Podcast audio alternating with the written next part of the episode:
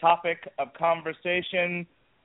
The man we all praise, the master himself, Weird Al Yankovic, Christmas at Ground Zero. And why is it Christmas at Ground Zero? Because it is the holidays, and that's how we celebrate here on the Rattlegion Broadcasting Network. Uh, you may or may not remember me. I am your host, the mandated reporter, and frankly, I'm mortified, Mr. Mark Radulich. No, I have not been in hiding. Uh, no, I, I am not uh, in any kind of witness protection program. I did not quit. I have not sold the Rattlegion Broadcasting Network to Jesse Starcher. Uh, I've just it's been it's been busy around the old Radulich homestead.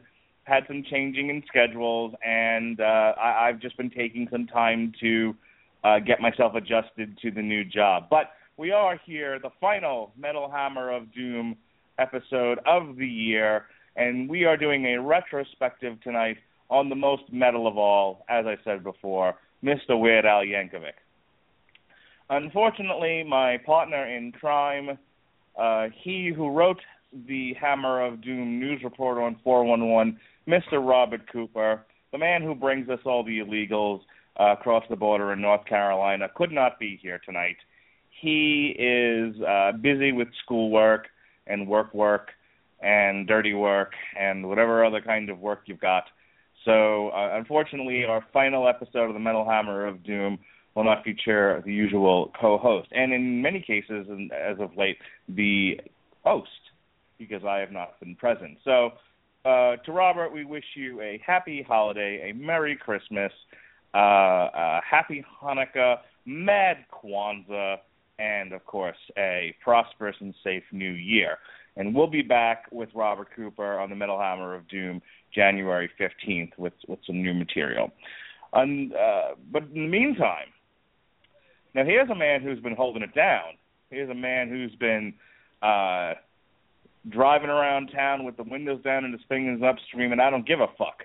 He's the guy holding the Rattlegion Broadcasting Network on his shoulders like Atlas himself.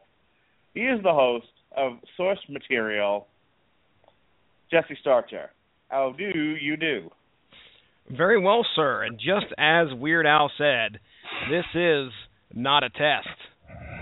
Be prepared because uh, even though you're, we got our metal faithful out there that love to listen to the Metal Hammer of Doom.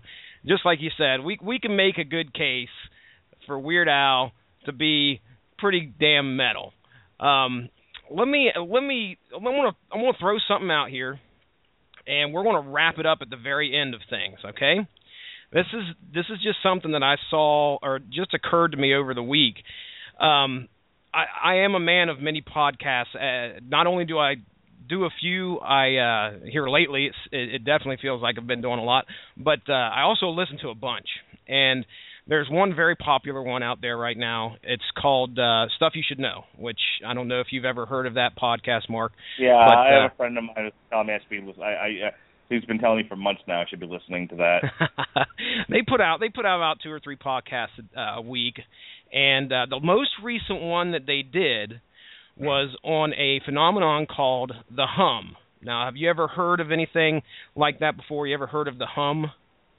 Um, yeah, some girls like to do it. Uh, many girls not really. They'll do it because they love their man and they want to make him happy. But uh, for the most part, I'm, I'm, girls are not really into hum. Oh Um, man. I'm not entirely sure why we're talking about this on a Metal Hammer of Doom podcast. let me let me tell you, we're because we're I'm going to bring it in. I'm going to bring it in at the end. The hum actually uh, is a is a phenomenon that is. Let's see, I had it down here because I had to go on Wikipedia. Uh, it involves widespread reports of a persistent and invasive low frequency humming, rumbling, or droning noise not audible to all people. Okay? And one of the theories behind it is that people are actually somehow hearing electromagnetic frequencies. Now, I just want I'm going to leave it at that, okay, folks? I'm starting out with the hum, and I'm going to tell you I'm going to end with the hum. So be prepared. That's that's all right. that's all I wanted to say. Jesse's get Jesse's giving you a Hummer at the beginning of the show, and he will give you another one at the end of the show. Everyone keep that in mind. Speaking of really put the numbers up.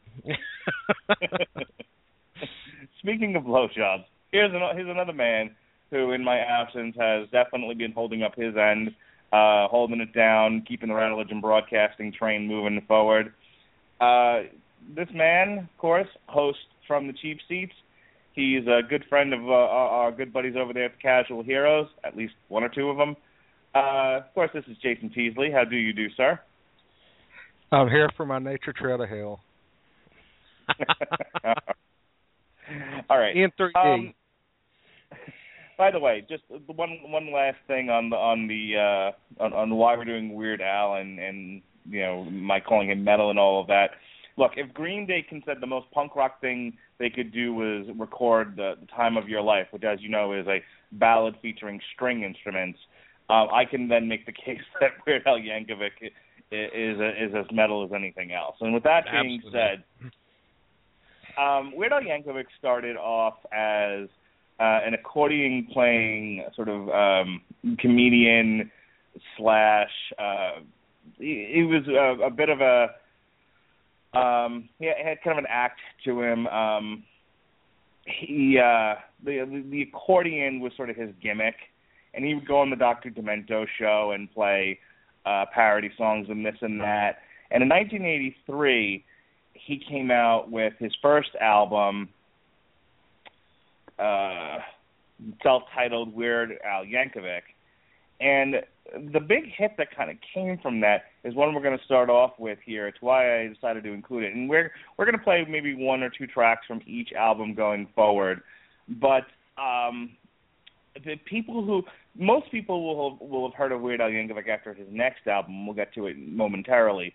But this is the one that got it going, and this is the song that he would play on Dr. Demento, and that got some college radio play, and really launched the uh, the career of Weird Al Yankovic. This is a parody of Queen's "Another One Ride," "Another One Bites the Dust."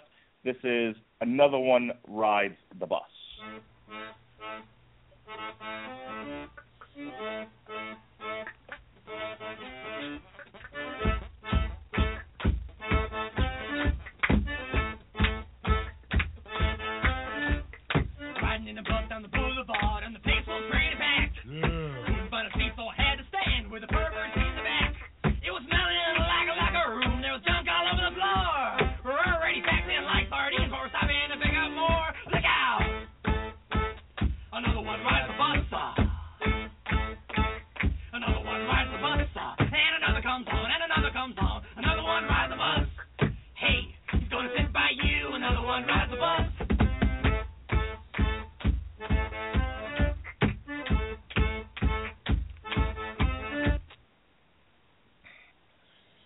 Things that, um, and I want to get your guys' reaction to this.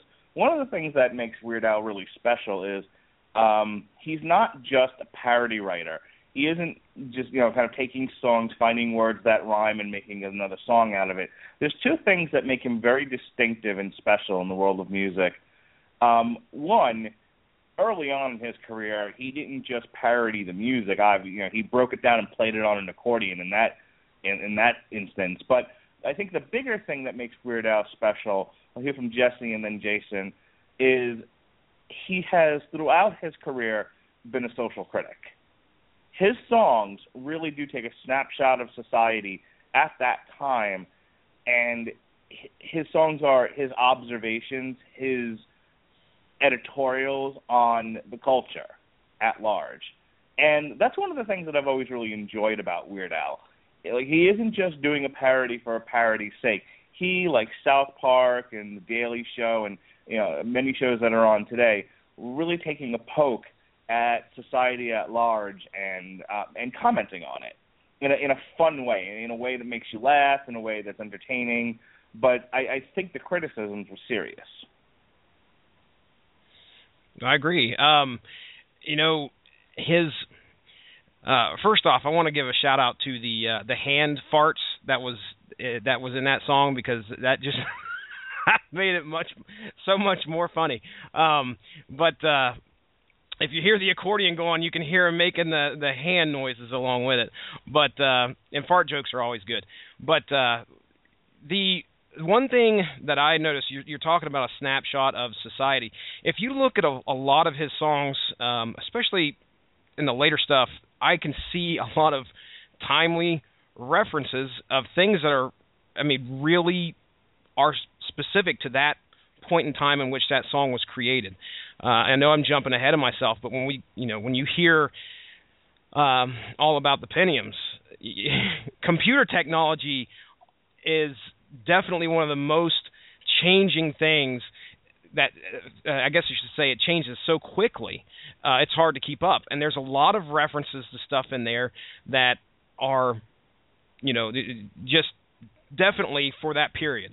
Um, but you know, people piling on the bus and it just stinking and reeking. I've never thank thank the good Lord, I've never had the displeasure of having to ride a bus, especially into a in a big city. I lived near Columbus for a while and almost at one point was thinking about trying to do public transit, but I lived so far out of Columbus that I couldn't do it. Uh and I that was one of my biggest fears was getting on there and then you know i'm i'm sitting down i'm trying to go to my my job and then we got we've got another guy that's just trying to go get uh to his next drug score sitting beside me. It made me all you know it, it kind of but this song definitely encapsulates that in my opinion. Uh so yeah yeah i hear you. Bill cosby real quick. Bill cosby actually um in one of his uh older bits and we're not going to get into his current situation.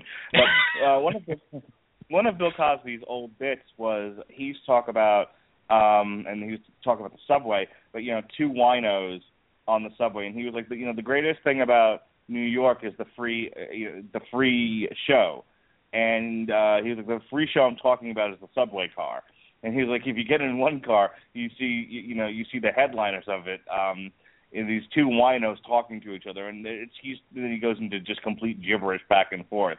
And the punchline at the end of it is, you know, um, you know, so where do you guys go next? He's like, well, they they bring us to the next stop, and then they they let us announce where the buses are going.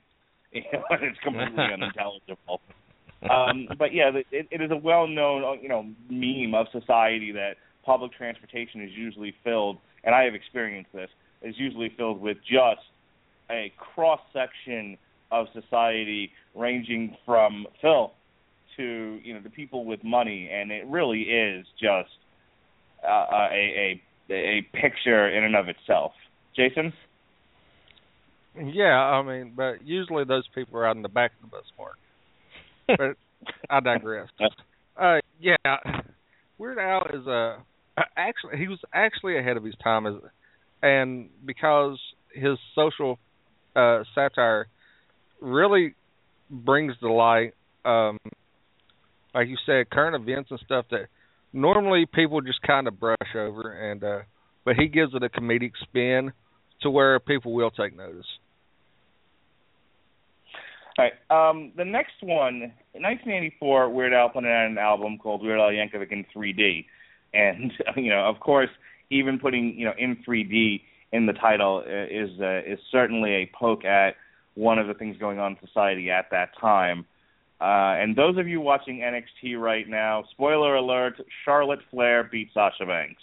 So there you go. Um, anyway, um, so uh, at the time, Michael Jackson, of course, was still black, and he uh, he was at the top of the charts, and "Beat It" was uh, sweeping the nation. So here we have a situation where Weird Al Yankovic takes the song and makes it his own. Um, it's it's one of those it's it was one of those songs that pe- that people would know Weird Al for, and in many cases define Weird Al, at least define him in the eyes of other people. It didn't define Weird Al in and of himself. And what I mean by that is later on when he goes to want to parody Nirvana and some others, the first thing they say is, "Oh, is this going to be about food?" And part of the reason why is because it was very popular, uh, hit, from 1984's Weird Al Yankovic in 3D, parody of Michael Jackson's "Beat It." This is "Eat It."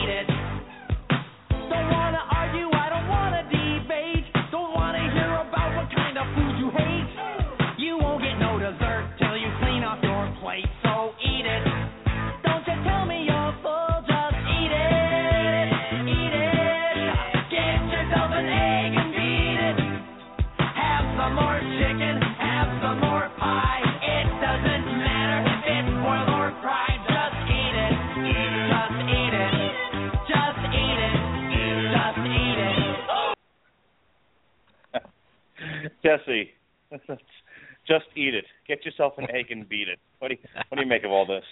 Oh, some great stuff right there.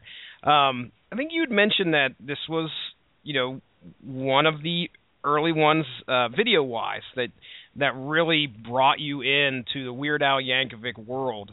Um, and this particular video is probably where you could say was not only does was he parodying par, parodying uh not only is he turning a song from one of the best pop artists of the time into something that's freaking hilarious uh he also had an, a great video that went along with it. MTV is in its early prime right now uh in the in 84 I mean it's just it's getting started and it's getting ready to blow up. And um you know he releases this in on MTV and it people are eating it up and I think that is I think that really contributed to his popularity and his fame um starting out and what made this single uh such a such a hit um hand farts again I'm just going to go ahead and keep pointing that out every time I hear him you, know, it's funny. You mentioned it, and as soon as and when I heard it, I was just like, "Oh, look, there it is again." And it's not something I ever really keyed into before, but now that you're mentioning, I, I can't fucking get past it. um, this is 1984, and of course, you know, MTV is uh, it was in its early stages at this time, and so um, much like any new content provider, they were they were starving for content to provide, and Eat It, while I think lyrically, I mean, it's about getting, you know, it's about parents trying to get their kid to, you know, pick a kid to eat. It, this is, as I said, you know, Weird Al Yankovic is very much a social critic. This was not one of those songs. On the other hand, the video is what carries it. The first of all, it's almost a shot by shot recreation of of Beat It, right down to the knife fight, which is hilarious if you'll remember, they tie like a rubber chicken to this guy's wrists. you know, and then and they're like squared it off, and it's really funny. Um, the the video for this really carried the song, and this is what brought Weird Al into mainstream prominence. Uh, Jason. Yeah, I mean this this was a, a song that I was singing along with. I, I took my headset off and did a little jig as I sang along with it. But yeah, I mean, this was one of I mean, it's just as classic as the video it parodied because I mean, just when the music hit, I mentally I seen the inflation and you know him basically donning the fat suit and dancing around, and I just kind of giggled to myself because I grew up with that. Uh, I mean, like I said, it was early um stages of MTV.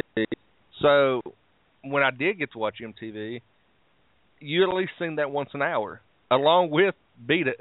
And normally where, you know, you would see them kind of played back to back if it was late in the evening. and it kind of made you chuckle because you would you would hear the music and be like, man, they're going. Why are they playing this again? And then you would see the the air inflated suit and Weird Al's face pop up. Now you're With- actually you're actually thinking of um we're going to get to that song uh because Caleb that was that was Caleb's favorite song. That's that video I think you're thinking of is actually Fat. Um oh yeah, that is fat. That is Eat, fat. eat it. I, I, Oh. I, I I watched it here for some reason. Of course, when he let, released his most recent album, I went on a Weird Al Yankovic video phase where I was playing him, and of course, he had to introduce. I was like, man, I've never introduced Weird Al to my kids. So the best way to do that is, you know, turn on YouTube on the TV and um, eat it. We watched Eat It a couple times, and just like Mark was saying, it, it it's almost like a shot for shot thing. I hon- I honestly the video itself when I was a kid loved it just like Teasley's saying I mean it was it was it was awesome to be able to see that um but uh but nowadays for some reason it just doesn't translate to me and uh, I'm that's probably because I'm old uh but uh you know and the kids didn't really like seem to like eat it so well but the fact that it is shot for shot of that video I never even put that together um so yeah, I'm definitely. I'm gonna have to rewatch it and compare now because because that uh, and and, And Mark- Teasley they they had they had MTV actually in West Virginia. Yeah, uh, certain cable. I didn't have it at my house because his house was like two miles down the road, and he was on a different cable provider. So I didn't get MTV at my house till I was a senior in high school. Did you have the big satellite dishes in your yard, like the huge big old satellite dishes? No, my next door neighbor did, and I, I was too young to figure out how to splice it and run a Get- cable to my house. Get, get the Spice Well- Channel and the Playboy Channel. Mark, you you bring up how how can you make um Weird Al metal, and on this album there is a song that is probably the closest thing, and my favorite song, well my second favorite song by Weird Al, and that's Trail. And Yeah, it is probably Trail to Hell. that is that is probably about as as metal as Weird Al will ever get. and it is a Oh, great yeah. song. It it falls it falls slowly behind my favorite song, which we'll be bringing up here shortly. I don't know if it, I think it's on uh two albums from now, but yeah, Nature Trail to Hell is definitely uh my second favorite song by him. But it's it, you you see not only his comedic and what goes on in his head when creating these songs, but it just gives you a progressively thrill to enjoy his music. I was gonna say he gets progressively grosser as the albums go on, to to the point where in some of them I was just like, this is too much for me, and I think he's since backed away from how gross he got. But yeah, there are some songs like One More Minute, which which which I don't remember if I put it on here. Um, we may or may not get to it, but I just remember thinking like, this is this is gross and unnecessary. This is a great album, though. I mean, you had Eat It, The Brady Bunch, Buy Me a Condo, uh, I Lost on Jeopardy, Baby. Ooh. And our, and our Uh, next one, and our, our next one, which I want, I want to get to it because we're still talking about the same album. Um, of course, 1984, 1983 brought us uh, Survivor's Eye of the Tiger, which came from a one of the greatest mo- cinematic achievements in all of mankind, Rocky Three. It, it was Rocky Balboa, celebrating the 80s. It was it was really the, proudest moment for Italians worldwide.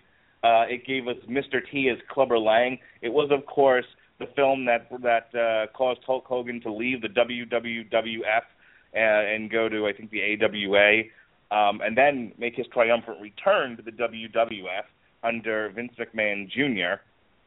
And of course, then lead the Rock and Wrestling Connection.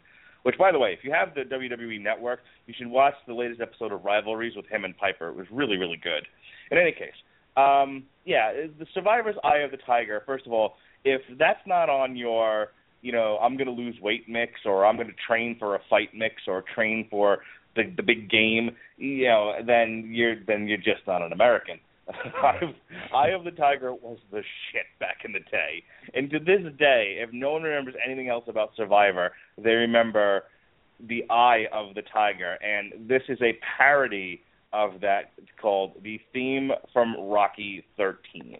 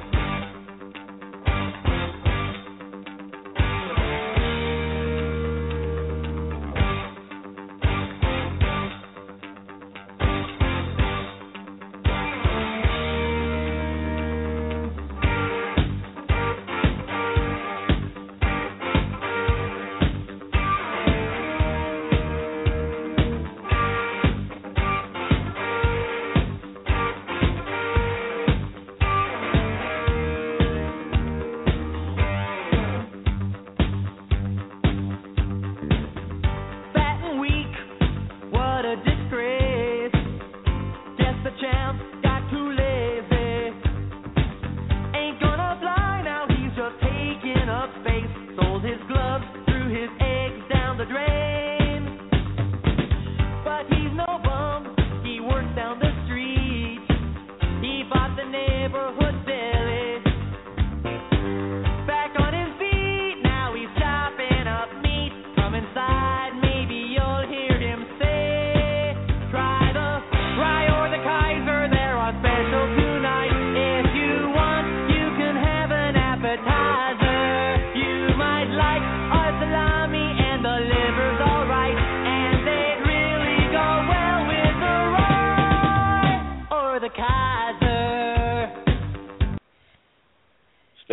away from the tuna, it smells funny tonight.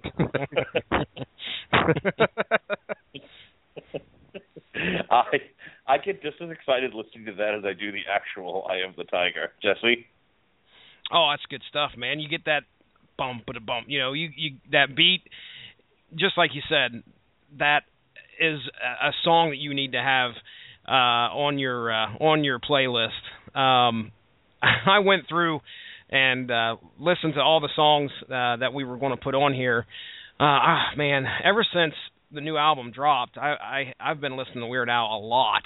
A lot more than I used to. Um this comes off of Dare to Be Stupid, correct? Or is this uh, is this still in, in, in 3D? I can't remember. no, we're still on.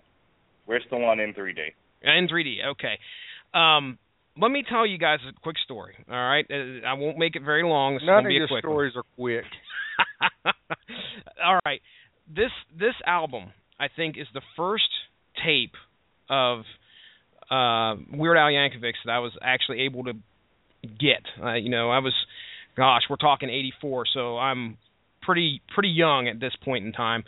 And I can remember sometimes you got the white tapes and sometimes you got the clear tapes. Uh, but anyway, this I can remember this one particularly was one of those clear or one of those white ones. And uh, my my uh, stepfather eh, had an opportunity to hear. I know we're jumping back, but he had the opportunity to hear overhear me listening to Nature Trail of Hell. Okay, and he came in, grabbed this tape out of my tape player, and asked me what it said. And I said, "It says Nature Trail to Hell." In And 3D. he, and he proceeds to rip the tape out of the, he- I've I, I saw the the you know the the tape flying out of the actual cassette as he's ripping it and then he throws the tape in the trash. And if you want to talk about this is Weird Al, he, he- the the most hilarious, you know, one of the most hilarious people that I was able to actually listen to uh back then and to get that of all things thrown away in front of my face because of that one word, hell, uh, is, is something else. Uh, and I'll never, ever, ever to this day forget it. I think it took me about another ten years before I ever asked my mom or anybody to buy me another another tape. Um, but anyway, uh, yeah, you, Rocky 13. I mean, obviously, again, we're we're talking one of the most popular movies uh, that was out at that point in time, and one of the most popular songs. Um, and, and for him to turn it around again, it's a food parody. so Well, Uh, food parody. So it's the it's the plot to a movie. You know, it, and yes, yes, there's a lot of food in it, but essentially it's. And, and what, what I find ironic about this, and how Weird, really, Weird Al really was ahead of his time. Rocky in the film Rocky Balboa, he's obviously retired. You know, he's he beat the Russian, and then he trained Tommy Gunn, and then Tommy Gunn was stuck in his shadow, so he fought Tommy Gunn in the street where his ring is now. anyway, and uh, and and and so after you know defeating Tommy Gunn and rededicating dedicating himself to his family, he buys a restaurant. What we find out in Rocky Balboa is uh, Adrian has passed away from cancer, and he's got a restaurant. And I really think it's funny that that Weird Al saw that coming so many years before. So many years before, yeah. yeah. So I mean- so in Rocky 13, he's got a jelly. Go ahead, Jason. Yeah, I mean, he he's ahead of his time on multiple things, and you know this is just pretty much one of the glaring ones. Uh, but like I was saying earlier, you know, not, you guys covered uh, the thing thirteen. This this also has that boy could dance. It's a great King of Suede. King of Suede is the and you know who helped write King of Suede? And I did not know this close to until, the- Which is, I, I wasn't. a fan- You got to remember, I was a little. I was a little kid, you know, just like you guys. I was eight years old when this came out, and um I had no knowledge of the police. Like I knew Michael Jackson. Everyone knew Michael Jackson. I knew Yeah, I Survivor. mean- you know, I had no idea what the fuck the police were. So I had. So they're doing. You He's doing King cops. of Suede. he he's doing King of Suede, and um I'm like, I don't know what this is a parody of, but I thought it was funny. Um and that was the thing for a long time because I I did not know white people music. I didn't know what he was doing. Like, I we had know, no we, idea. Like, we we know you're a Soul brother. I am. and I'll never get nothing at the end. And this, I'm just going to tell a brief story too. You know, half these songs, uh, I could hear the actual song. If you're gonna tell a story, can you Now- be not underwater? Or where you get No, your I, I. I, you know, I'm on my yellow submarine. All right, Mark. But uh, is this better for you, sir? Um, like give me give me a few bars. me, me, me, me, me, me, me. Eighty percent. let, let, let's try it. Most, most if all of a sudden you hear me just play, if all of a sudden I just start playing Dare to Be Stupid, no, I can't hear you. All right. Uh, but half the original songs when I hear now, I think of the Weird Al covers, and it's because I did, I never heard the original song before Weird Al, and just growing up, I I heard the Weird Al version because I had all the all the uh, albums and stuff, but I could not tell you what some of the real songs actually are. Like you said, King of Suede. I couldn't tell you what their actual song is. I know it is King of Suede. Continue. Very good. That and that was all the way clear. I congratulations. All right, so let's move on to 1985. This is a great album. The, the album is called Dare to Be Stupid, and we're gonna in just a few moments play the title track to it. But this has tons of great stuff on it. Uh, not the least of which was again uh, Weird Al really grasping at um, the the culture and pulling from it some real gems. This is his first reference to Star Wars, uh, as a matter of fact, uh, with Yoda, and of course that was a parody of the Kinks' Lola. Um, due to due to time constraints and the fact that no that Jesse didn't upload it, uh, we're not going to play that one. However, we are going to play a song that would later be featured in the Transformers original movie uh, with Ultra Magnus and Kup and Blurr and the death of Optimus Prime. What a great movie that was. Uh, this is the title track to the album Dare to Be Stupid.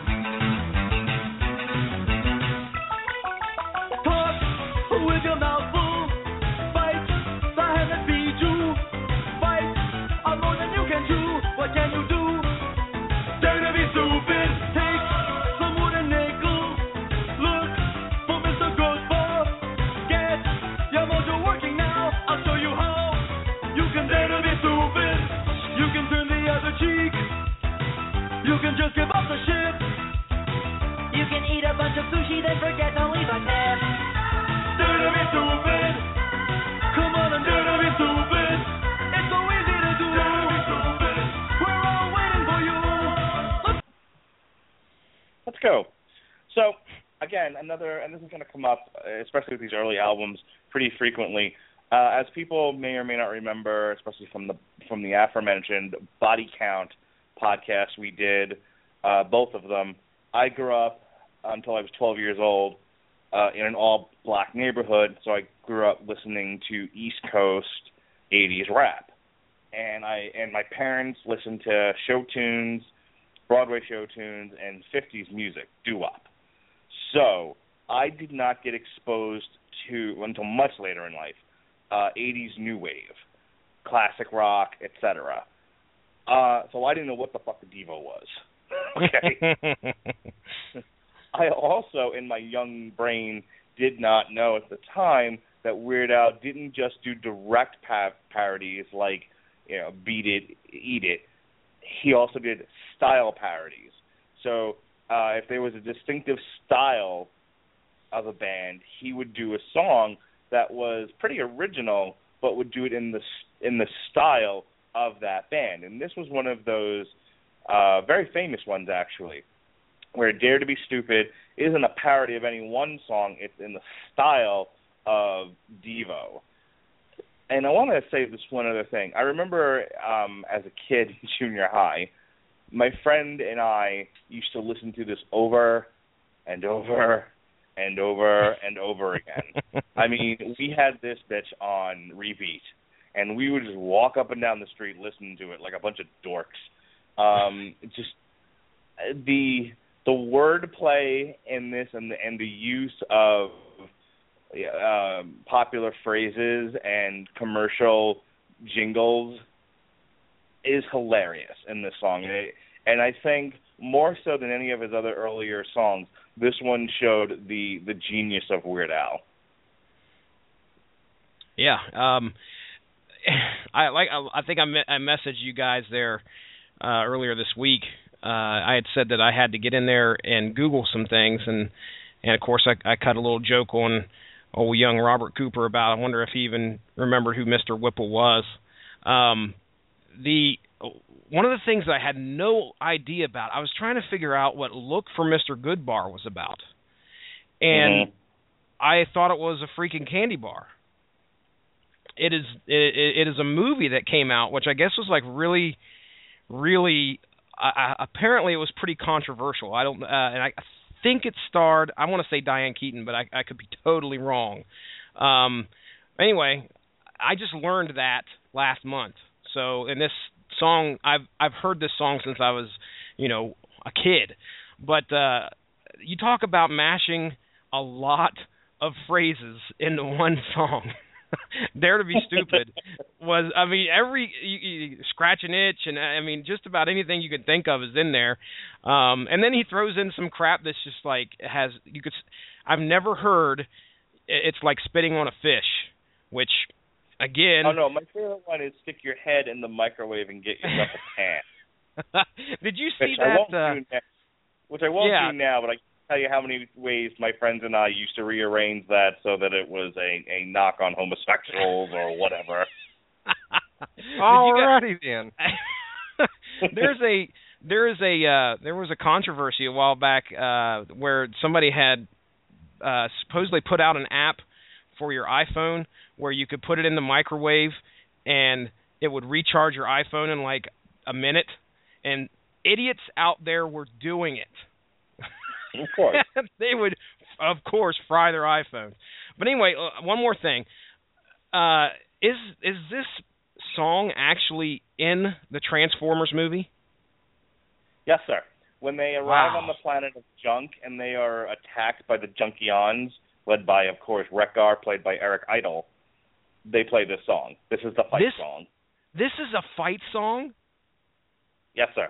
Wow. I, I, I seriously just saw that on Wikipedia, and I had it down here in my notes. It's like I've got to mention this. You covered it, and it still blows my mind. I, I don't I don't understand how in the world uh, that, the way, that that's They not only possible. fight to this song. They not only fight to this song, but when Kup and Hot Rod show up in the uh, in in the ship that they stole from the not the Sharkticons, the master of the Sharkticons, the Quintessons. Um, you can tell I just watched this with my kids not that long ago. uh, they stole the ship from the Quintessons, and uh, so when Kup and Hot Rod show up with the Dinobots, uh, Kup talks TV to to to, to Eric Idle, and at that point they're like, "Oh, you're okay then," and then they all start dancing.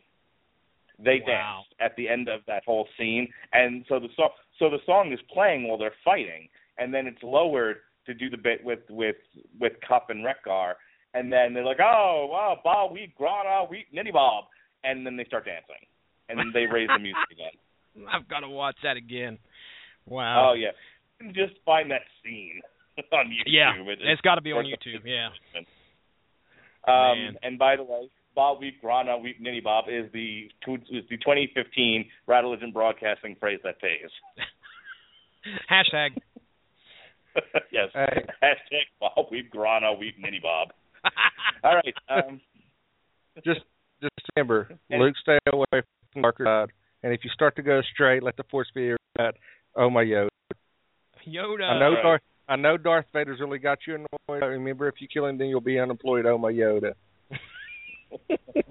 yeah, we, we we will definitely play uh, some some Star Wars Weird Al in a little bit, but for right now, let's uh, let's actually move on to 1986, where we find ourselves with Weird Al Yankovic's release Polka Party. Um, we're gonna play one of the polkas. We could do an entire podcast of just the polkas. They have one on every album, and those are an amalgamation of different. Uh, these are medleys of different pop songs of the time, and they're, they're time capsules. They're they really they're, they're time capsules played as polkas. Which, if you ever have an opportunity to go to a German beer garden, um, you don't have to go to Germany. They have one here in Tampa. Um, the beer garden that I go that I used to go to before uh, before I had kids and was allowed to have a life was um, they actually had a guy playing traditional polka, and I marked out the one time I heard him do the "She's Too Fat for Me" polka, which is a real thing. That's great. Um, anyway, polka party, 1986. We uh, we have our first, as I recall, our first parody of a Madonna song, and which of course was um, Uh, no, the first parody of a Madonna song was on the last album. Yep. Like a surgeon. Was it? Okay, no, okay. You know what? I read that wrong. Sorry. We are. Um, you're absolutely right. Which is not the next song we're going to play. We are on Polka Party, and uh, this is a parody of James Brown's "Living in America" called "Living with a Hernia."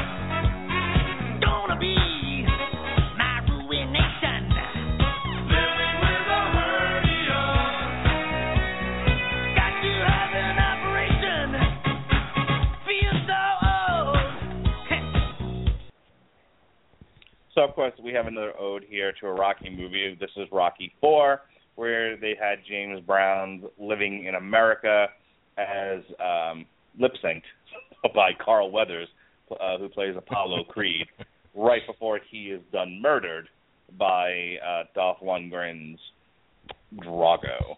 In I must break you. and, and boy did he ever.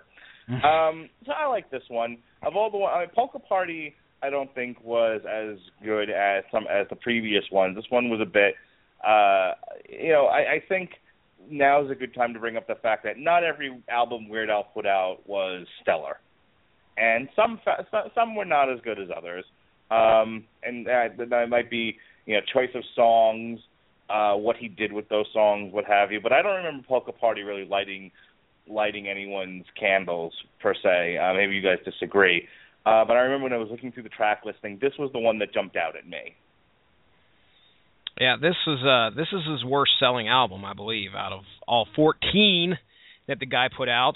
Um it, they uh, in 86 uh you know, he puts this out and it it doesn't get anywhere near the fair, fanfare that uh um Dare to Be Stupid had and so at this point in time this is he felt that you know he was actually on a decline um and you're there's some good there's some good stuff on this album. I this is one of the actual tapes I remember actually buying this one, um, and uh, there's a lot of I don't know. I mean, uh, besides living with a hernia, that one never really jumped out at me. I think Dog Eat Dog was one of my favorites. Um, off of the that's a uh, parody of uh, crap. I can't remember the name of the band. Um, I want to say the Cars, but I really, or maybe it was Talking Heads. I think it's a parody of a Talking Heads song. Um, pretty much, it's just a song about some guy trying to make his way up the corporate ladder, and there's a lot of uh, a lot of good stuff that happens in that one. Here's Johnny. Do you guys remember what the Oh, uh, yeah. what that that one's based off of? Uh, well, I guess I should say what it's a parody of.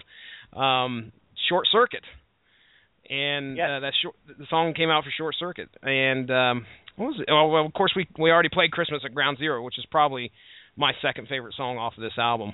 Um, but there, yeah, there's a lot of stuff that you know, other than Polka Party, which is a great, again, a great encapsulation of the songs of the time. Um, there isn't a whole lot of stuff on here that wows me either. And I'm just going to throw this out there. Never heard the first song off this album until tonight. No, I feel bad. One of the things that Weird Al has said in interviews is that he um he puts out an album, he goes on tour, which by the way, if you have if you have children and even if you haven't uh, and you haven't had an opportunity to go see Weird Al Yankovic in concert, you need to go. Put it on your bucket list. It's one of those things you have to do. Yeah. Weird Al Yankovic in concert was one of the most fun shows I've ever been to. And you want to talk about showmanship and uh, effort that he puts into a performance. He does several costume changes throughout the show.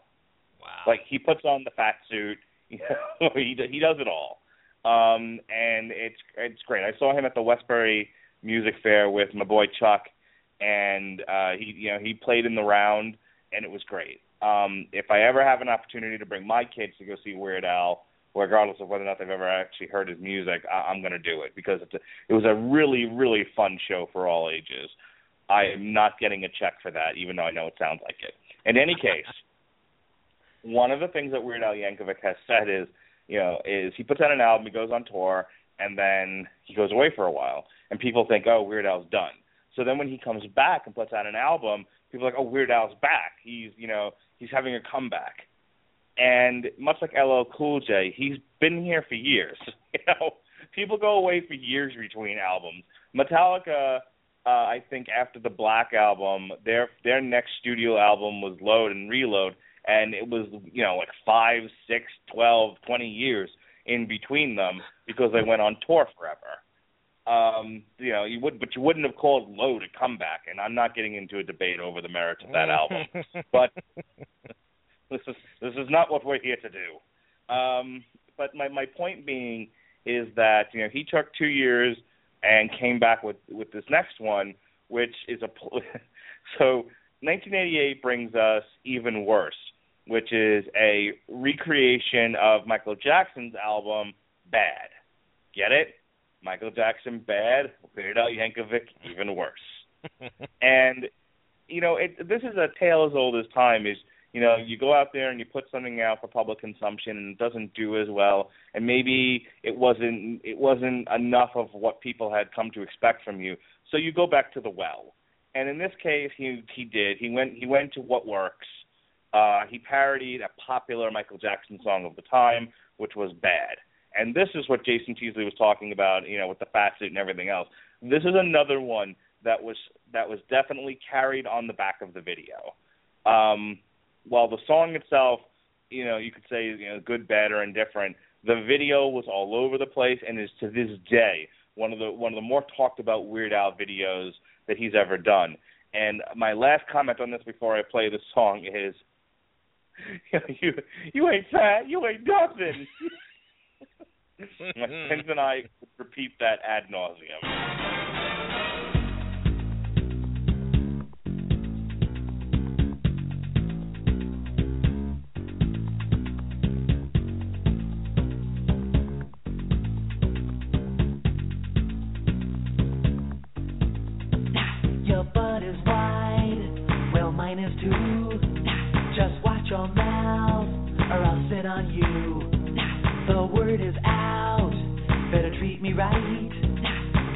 The king of cellulite. Ham on, ham on, ham on whole wheat.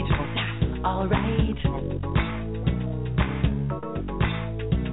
My zippers bust, my buckles break. I'm too much man for you to take. The pavement cracks when I fall down.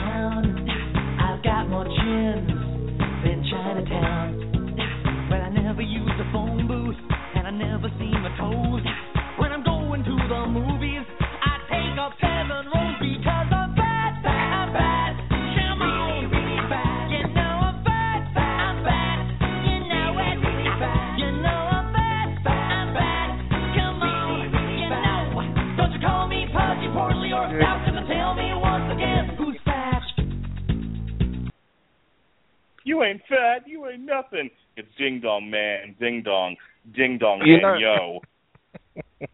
You know a uh, famous tax evasion black man is in that video, right? Wesley Snipes. Wesley Snipes? Yes. Wesley Snipes is in that video. I You have really? no idea. Yeah. Huh, that's Wow. a fun fact. That's a Wesley Well- Snipes. That's crazy. I just like the fact that I say a tax evading black man who Bussy au- automatically knows it's Wesley. Well, he was he was in the news for it. It was one of his more infamous uh in, infamous moments. But as we all know, the R- the R in Rattlegion Broadcasting also stands for racist. We we know this. Well, you've already put people in the back of the bus. Indeed. um all right, anything on uh, anything on this one there, Mr. Starcher? Uh, my my son, he adores this video. Um, you know, if I put on any of the any of the new stuff, he's always asking for. I want to watch Fat. I want to watch Fat. This is the this is a fat joke in a song. And I mean, that's pretty much all it is because every almost every lyric is a fat joke you can use against against someone of a a bigger size, I guess. Um, got more chins than Chinatown. I mean, that's that's a classic fat one. Uh, so, uh, what again? Uh, it piggybacks off the video. The video was huge, which I think this is again. I, I echo your sentiments. The one of the largest, uh, one of the best, one of the best videos. one of the, one of the one of the biggest hits the guy had. Yeah, it uh this is definitely one where the the video uh carried the weight of the song and and made it as popular as it was. And I think yeah, much like Eat It, if you say Weird Al to people, this is the, this is one of the songs they'll they'll say. Like if they know nothing else of Weird Al, you know, it's kind of like with wrestling. If he's like, "Hey, what do you know about wrestling?" "Oh, Hulk Hogan, just Stone Cold Steve Austin." He was like, "What do you know about Weird Al?" "Ah, fat, eat it." You know, it's again when you when you're going after the king of pop, you are definitely going to attract uh listeners and attention for yourself. So Um, Even Worse was was definitely one of his better selling albums. Uh, now you have a now you picked a song off of this one as well. We're gonna play two songs from here. Why don't you go ahead and tell us a little bit about this next one called "The Good Old Days"? Oh, I'll let Teasley take this one over. I I enjoy this song, but I know this is Teasley's bread and butter right here. So Teasley, have at it, man. Uh, yes, this is my favorite Weird Al song. Um, You have, you have to come up for air, buddy. You, you can't be underwater. Um, I don't. I, I it's my mic messing up because my headset's a piece of shit, and I need to buy me a new one. Well, it, it So- works when you want to when you want to.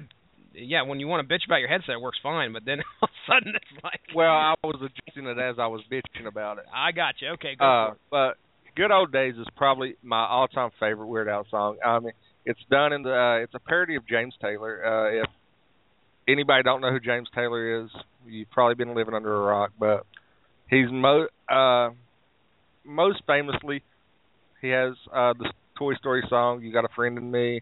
Um, uh, fire. Uh, I've seen fire and I've seen rain, but but this song is just it is one of these songs that lures you into false hope that it's going to be a nice heartfelt song and then it takes a dark turn.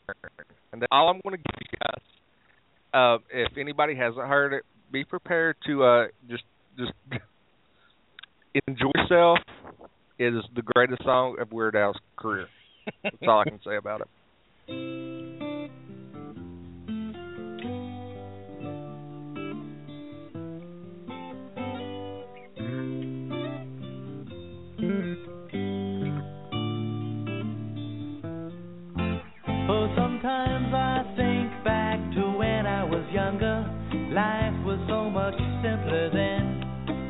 Dad would be up at dawn, he'd be watering the lawn. or maybe going fishing again. Oh, and Mom would be fixing up something in the kitchen fresh biscuits or hot apple pie. And I'd spend all day long in the basement torturing rats with a hacksaw and pulling the wings off of flies. Those were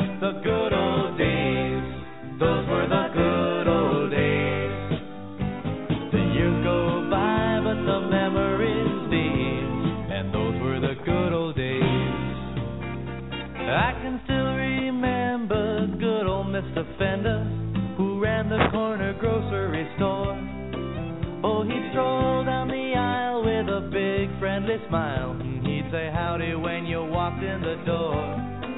Always treated me nice, gave me kindly advice. I don't know why I set fire to his place. Oh, I'll never forget the day I bashed in his head. Well, you should have seen the look on his face. Let me tell you now. Those were the good old days. Those were the good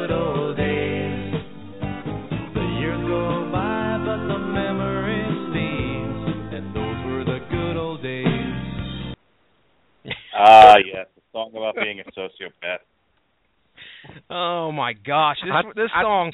second verse. The the whole because you know you're talking. Yeah, I'll never forget the look on his face when I bashed him. it's like yes, Yeah, this this song right here. I mean, you talk about. Uh, it's just so such a lovely little melody, and then you know it's it is wrapped in these lyrics that just take you down this dark path. Uh, it's it's horrible. Um, you know the the last part about where he he talks about meeting his homecoming date proceeds to put her So I shaved I shaved her and left her in the middle of the desert. I can still hear her screams. the the the moral of the story is that sociopaths are people too. Pete. Just just remember that. Okay, I just got a question. Mark, Some of them even you're- host podcasts. on Tuesday nights live here at ten o'clock from the Cheap Seats with Jason Teasley and Jesse Starcher. The sociopath being Teasley. Mm. That's me. But seriously, do okay if you guys knowing my personality and hearing that song, is it kind of obvious it's my favorite Weird Al song for a reason? First of all, I don't know how you and Chris haven't formed a tag team and come out to that song. Have you never listened to Cheap Seats? uh, It's pretty self-explanatory why we haven't formed a tag team. Listen to Cheap Seats here on the Radulich Broadcast Network 10 Tuesday nights. We call that a cheap okay, so I, I seat get plug. that you and Chris don't get along or or whatever, but still, I think uh if I if I I've get ever heard two people who need to come out to that song and walk to a wrestling ring or whatever, it's you two guys. We have kind of similar sociopath personalities, don't we? You Oh, almost, man. I mean, you could almost be the same guy, you know. In, in No, the, no, the um, and everything Then, else. then I would have, then I would have to what would go in. We'd go out. I'd come out and have come out to another Weird Al song. Is there any way you can not use your microphone and just use the computer's direct mic? No. There's I no try, way. I can try. I can try to hook up the other. No, I can't either because I lost that piece. Okay. But well, I, I just want. I, I was just debating for now. I just. I just wanted to come on here always and tell you how much I, I like like being on. Because last time I was on here, uh I think we had like six hundred some listens. Oh. So I mean, you know, I figured without Coop here, I didn't. I I, I figured I would come on just for the MVP boost. Yeah. yeah, my the- wife's the- not here, but yeah, this isn't getting 800 listens. Well, we We're already we, not- we already had the comment that said that she offered nothing to the podcast, and then I just Yeah, I mean, and I, Hate- I obviously you carried it by yourself. Bitches be whores and haters be haters. Um, that Uh, guy no, clearly just does. saying- does- Like, look, anyone that comments, any, anyone that comments negatively about my wife clearly doesn't get laid. I'm just saying. Zing. He said Melissa offered more than I did, and she's the one that got the negative comment. I would just go, "Yep." um, And it was all right, like- let's uh, finish. Finish. But anyway, I just wanted to come on and say hi to you guys. I actually I got to get in bed because I've got an early morning, and you know I know you guys was without Coop, so I just wanted to come in and give you a third perspective for a little bit and listen Okay, to my well, I'm favorite. glad, I'm glad we, you were able to come on for as long as you were, and um, especially because for that song. So we certainly appreciate your participation. And yes, go ahead and listen, tune in every Tuesday night to From the Cheap Seats, hosted by uh, the aforementioned Jason Teasley and guest uh, and um, co-hosted by uh, Jesse Starcher. They talk about uh, what's going on in the world of sports, uh, the news, et cetera, et cetera. So go ahead and give that a listen. It's a great show. They do a good job, those guys. Um, and we're glad to have had Teasley on tonight. We'll talk to you later, Tease. All right, see you guys later. Later, man. Bye. All right. Um, so our next album we're going to talk about is actually a soundtrack to a movie that Weird Al worked on. It would be uh, the first of many uh, other ventures that he would get into besides parody music. This was the cult hit comedy. I don't know if "hit's" actually the right word, but cult comedy UHF, which was about um, which was about a man who endeavors to bring a UHF channel uh, fame and notoriety um, as it's uh, as it's going at, going down going down in flames. Okay, I haven't watched the movie in a while. That, that's about what I remember. It actually features uh, Kramer from Seinfeld as a janitor who gets his own show. There's a lot of really really random funny things in this movie, um, but uh, what stood out to me was actually a song, it's a parody of an REM song called Stand. This is called Spam.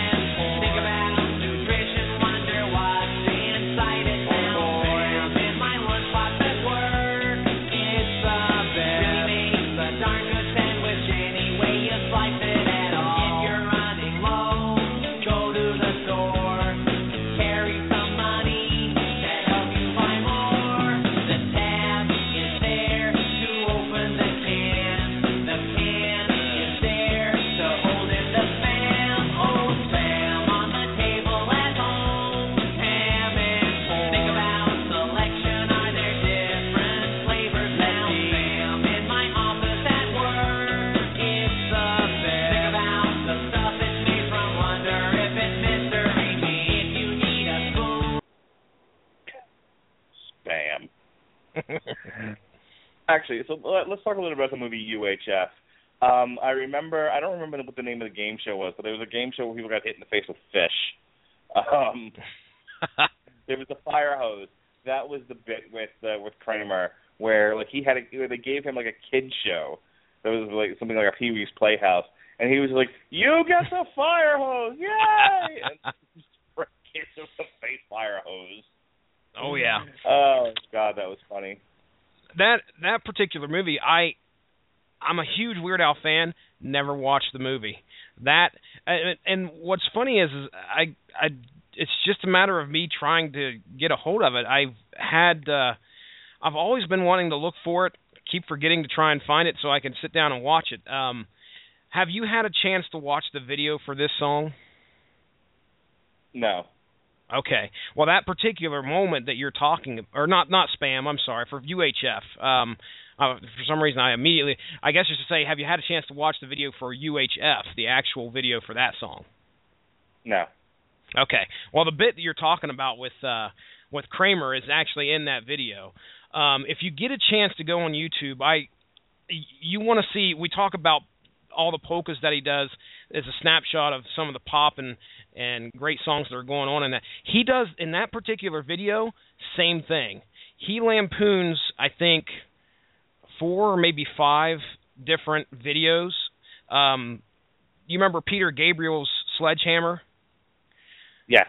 Th- That that particular video was a, a pretty, you know, I think it was all claymation or something, I, or some. There was there's a very um, a very distinct sig- significant look to that video. Also, Robert Palmer's uh oh, what the heck was the name of that one? Where the the chicks are just kind of dancing around the with with the black hair slicked back. Um You have to be I'm not uh, no um shoot. My my stepdad used to uh, we had the Rob now I'm talking Robert Palmer the pop artist not not Led Zeppelin obviously but uh man, I can't remember that. And there's ZZ Top. I think there, there's a ZZ Top portion in that in that video, but he lampoons like three or four videos with that original song, but does the you know does those uh, those looks to those videos throughout. You'll if you get a chance, like I said, YouTube it. You'll you'll enjoy it because immediately you'll be like, oh, I remember that video, and oh, I remember that video. If you're a child of MTV, it'll take you back. Um, trust me. Uh, but anyway, spam. I mentioned uh, the only good memory I have of spam is uh the fact that you know I used to go on camping trips with my dad and lunchtime rolls around and we're going to have spam sandwiches. He'd throw it on the little grill and grill up some spam. Um but there's some great stuff on this album. Um and this is one of those albums also that I didn't pay attention to until really recently. Uh there's some funny stuff for a soundtrack it's great as a soundtrack to go along with the movie because it really almost kind of I, I know a lot more about the movie now that I've listened to the soundtrack. Uh, Gandhi Two, um, uh, let me see, Spatula City, The Fun Zone. I know all those are I think parts of the movie, correct? Yes. Okay. Spatula City was actually like a commercial. And they play that on this album. It's not, it's- some of the shit is so funny. Um, my favorite song off of here, uh, obviously I didn't upload it, but one one of my favorite songs off of this one is "The Biggest Ball of Twine in Minnesota."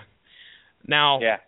uh, uh, Weird Al's very. He, if you look at a lot of his albums, his closers can sometimes run in. I mean, this the biggest ball of twine in Minnesota is six minutes and forty nine seconds. Uh, he's got some closers that uh, go upwards above ten minutes, and the biggest ball twine in Minnesota is probably one of my favorites off of this album, just because it's a you know a story about some the dad's just obviously crazy uh and takes his kids on a trip to go see the biggest ball of twine in Minnesota, which apparently is three whole days and nights away. Uh but he tells it in such a great way, tells the story in such a great way. Six minutes and forty nine seconds does not feel like that to me at all. Um but again, as for the movie itself, I really wish I could comment on the movie because I've never seen it other than just bits and parts of it. Yeah, it's one of those. Um, I mean, you have a Roku box. I have uh, I have an Apple TV, which um, quick plug. I bought today on Apple TV a two for one for twenty bucks, seventeen ninety nine. uh, Gremlins One and Gremlins Two, and a week from tonight, Jesse and I will get together again, and we will be doing an edition of the the last edition of the year of the Long Road to Ruin, our Christmas episode. We will be discussing the movie Gremlins, though only the first one takes place at Christmas time. That'll probably be the bulk of the conversation. But I digress. um, um, and I think for the most part, you can find uh, most movies now um, through you know what whatever like Amazon uh, would probably be a good one. I think if you looked up Amazon now, you could probably find a digital version of UHF. Um, I'm, I'm sure it's out there somewhere. Um, I, I mean, and if you're and if you're one of those weirdo people who who has to have a physical version of it, which I don't, you know, to, my my my daughter has about a half a dozen um a half a dozen Barbie movies on DVD. And I so refused to deal with our Blu-ray player that when she wanted to watch when she wanted to watch one of them today, I just went on YouTube to try to find it, and when I couldn't, I gave up and said, "You're watching one of the ones we bought digitally." Tough. no, wait a second. Wait a second. Let me ask you here. Why do you not like the Blu-ray player? Is there too much? Uh, you, because you got to go up there and you got to open up the disc tray and With input, and then I got to take the disc in, and got to wait for it to load. Oh Jesus! I don't know. I hear you, man. I'm right there with you because it just ha- just so happened a couple of days ago we were wanting to watch Hunger Games, and I was like, surely this is on Netflix, and I, I knew I had a copy of it downstairs in the basement. My ass did not want to go downstairs in the basement. I'm like, I'm doing everything I can. Plus, I've got to open up the door to the cabinet, and then freaking it, the Blu-ray player takes forever to load up. And I, I feel your pain. Let me just say, I feel your pain 100%. Oh, so what? I you gave up. listen, there are certain things that I will purposely try to get a physical copy of as a collector, and one of those things is uh, the special edition Lord of the Rings. You know, I have that. I have those on on Blu-ray. And when next and, and next year when they release the um, special editions of all three Hobbit movies um, with extended versions, like they have right now for the Desolation of Smaug, uh, I will I will buy that as well. However, I'm so lazy and so prone to um, instant gratification that I almost bought the extended version of the Desolation of Smaug um, digitally through Verizon. because I wanted to watch, I wanted to watch like the the the, the, extra 25 minutes I was about to pay 20 bucks for, and I know I'm going to buy it on Blu-ray. But uh, anywho, um, while UHF was was some was somewhat of a cult classic, and and it was funny to me at the time. Um, it did not exactly do blockbuster numbers at the box office, and again, Weird Al kind of fell off the face of the earth for a bit. Um, though again, he talks about this in, in in one of the myriad specials he's been a part of, whether it's a behind the music or a documentary or whatever. Those moments when those years where Weird Al is not front and center in, in the camera, putting out an album, he's actually um, he's actually doing direct d- directorial work. He's been he's directed a lot of videos for uh, Hanson and and other uh, teeny bop uh, bands and such. So he's so he's always busy. Weird Weird Al Yankovic has never hurt for work.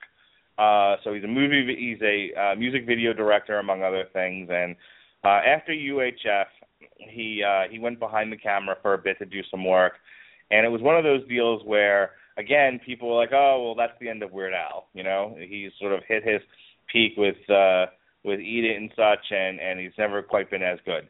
And then 1992 came around.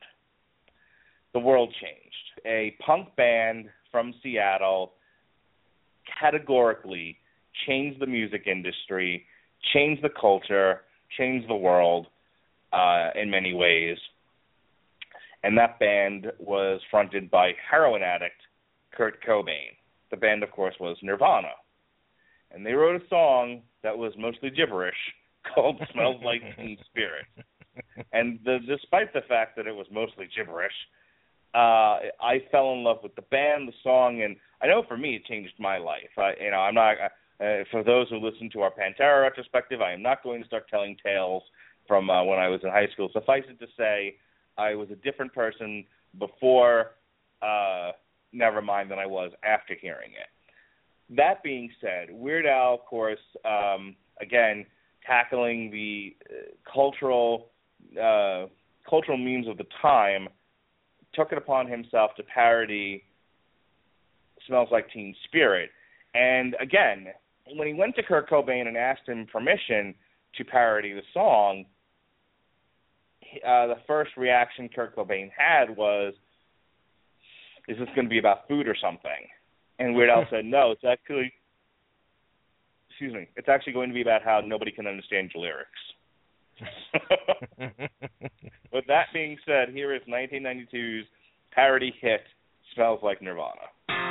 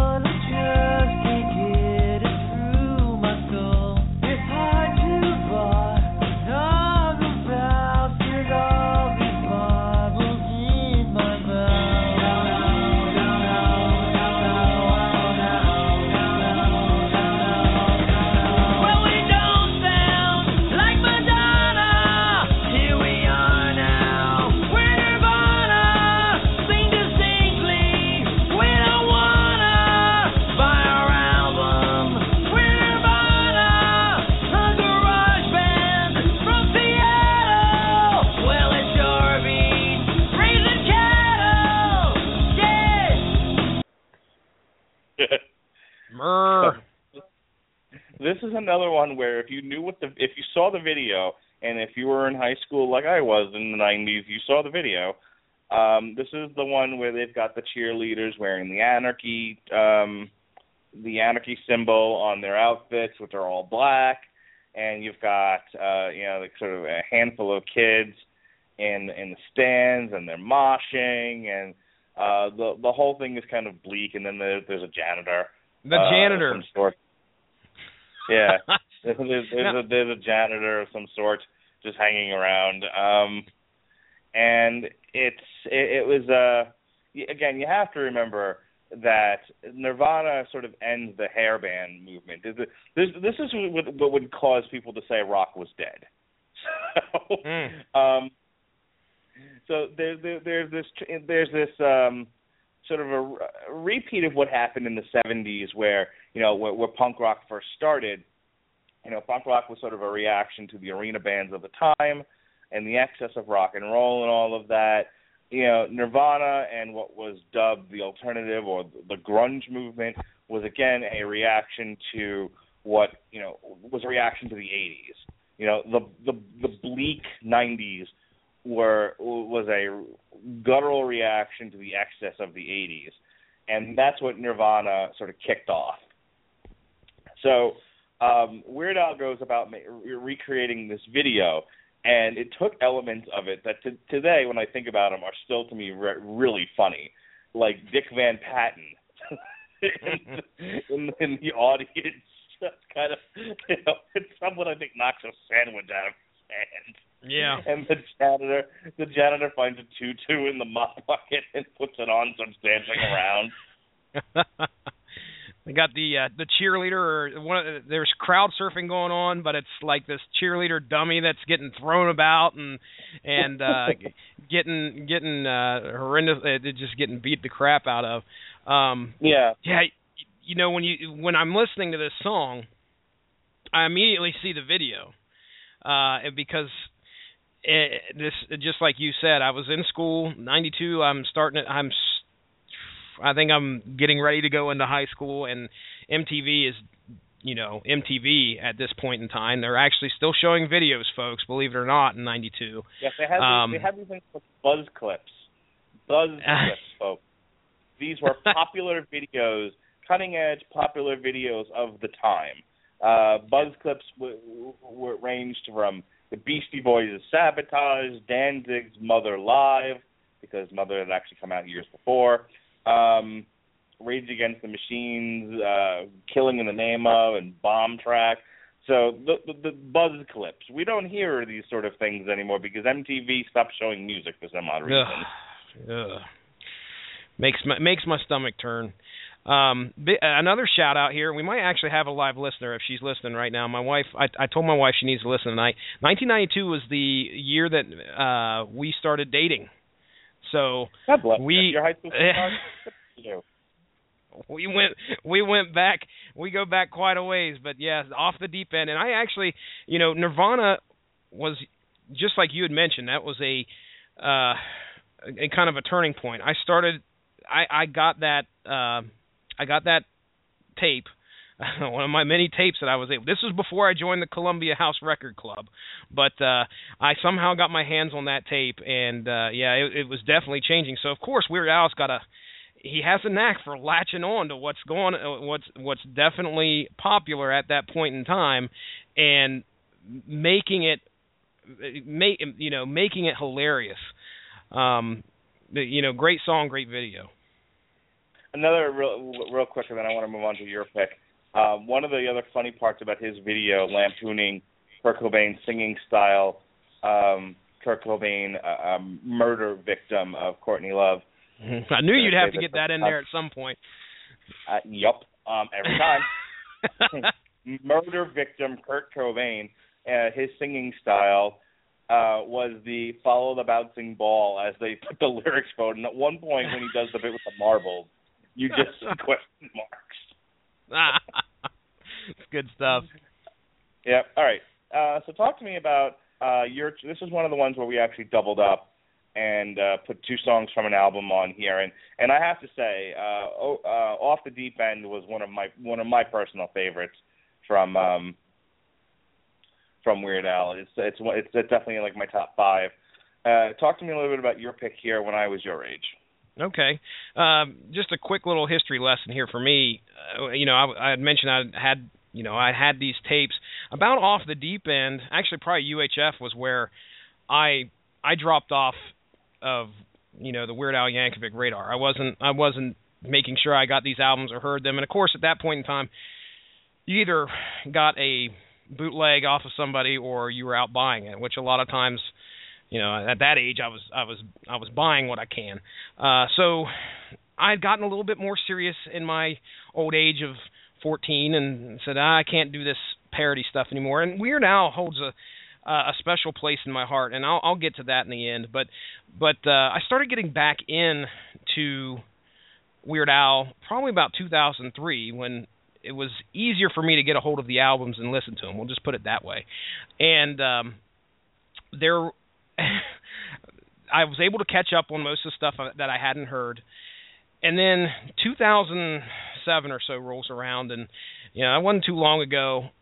I, I'm at work, all right, and I've got a guy that sits behind me at work who is uh, he's the probably one of the you know you've I'm sure you've heard the term a bullshitter, somebody who can bullshit you.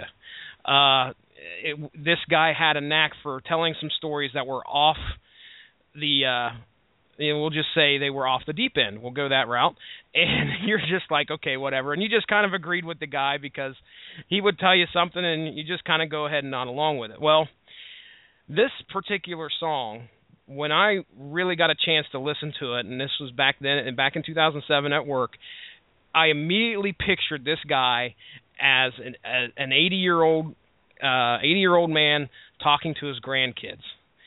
And when you hear this song or the bits of it that we're going to play, you're going to you're going to see exactly what I'm talking about.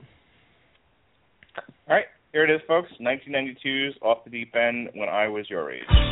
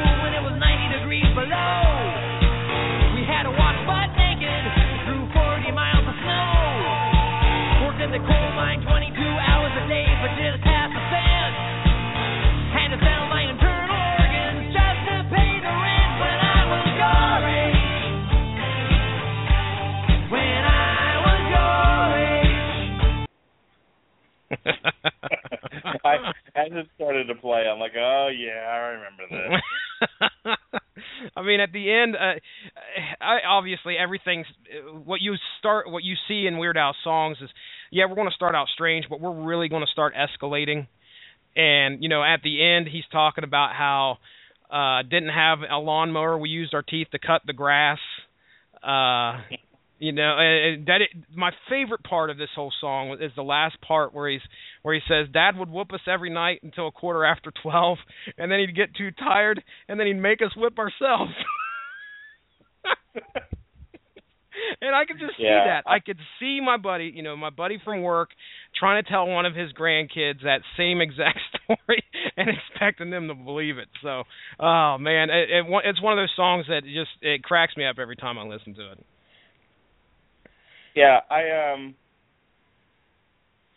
I absolutely like remember that song and, and others like it and and you know just again it's one- it's it's one of those in the same vein as like you know one more minute or whatever where you know or the song that uh, Teasley had played before where you know he he gets you going in one direction and then goes in another and it gets progressively grosser or more violent or whatever. Yes, Yeah, it was- yes, it does. It was definitely a staple of the Weird Al Yankovic catalog. Mhm. All right, um, let's move on to 1993's release, um, Alapalooza, and and the big attraction here was that uh, Jurassic Park was out, and he was sort of lampooning that. So that's what we're going to start with here.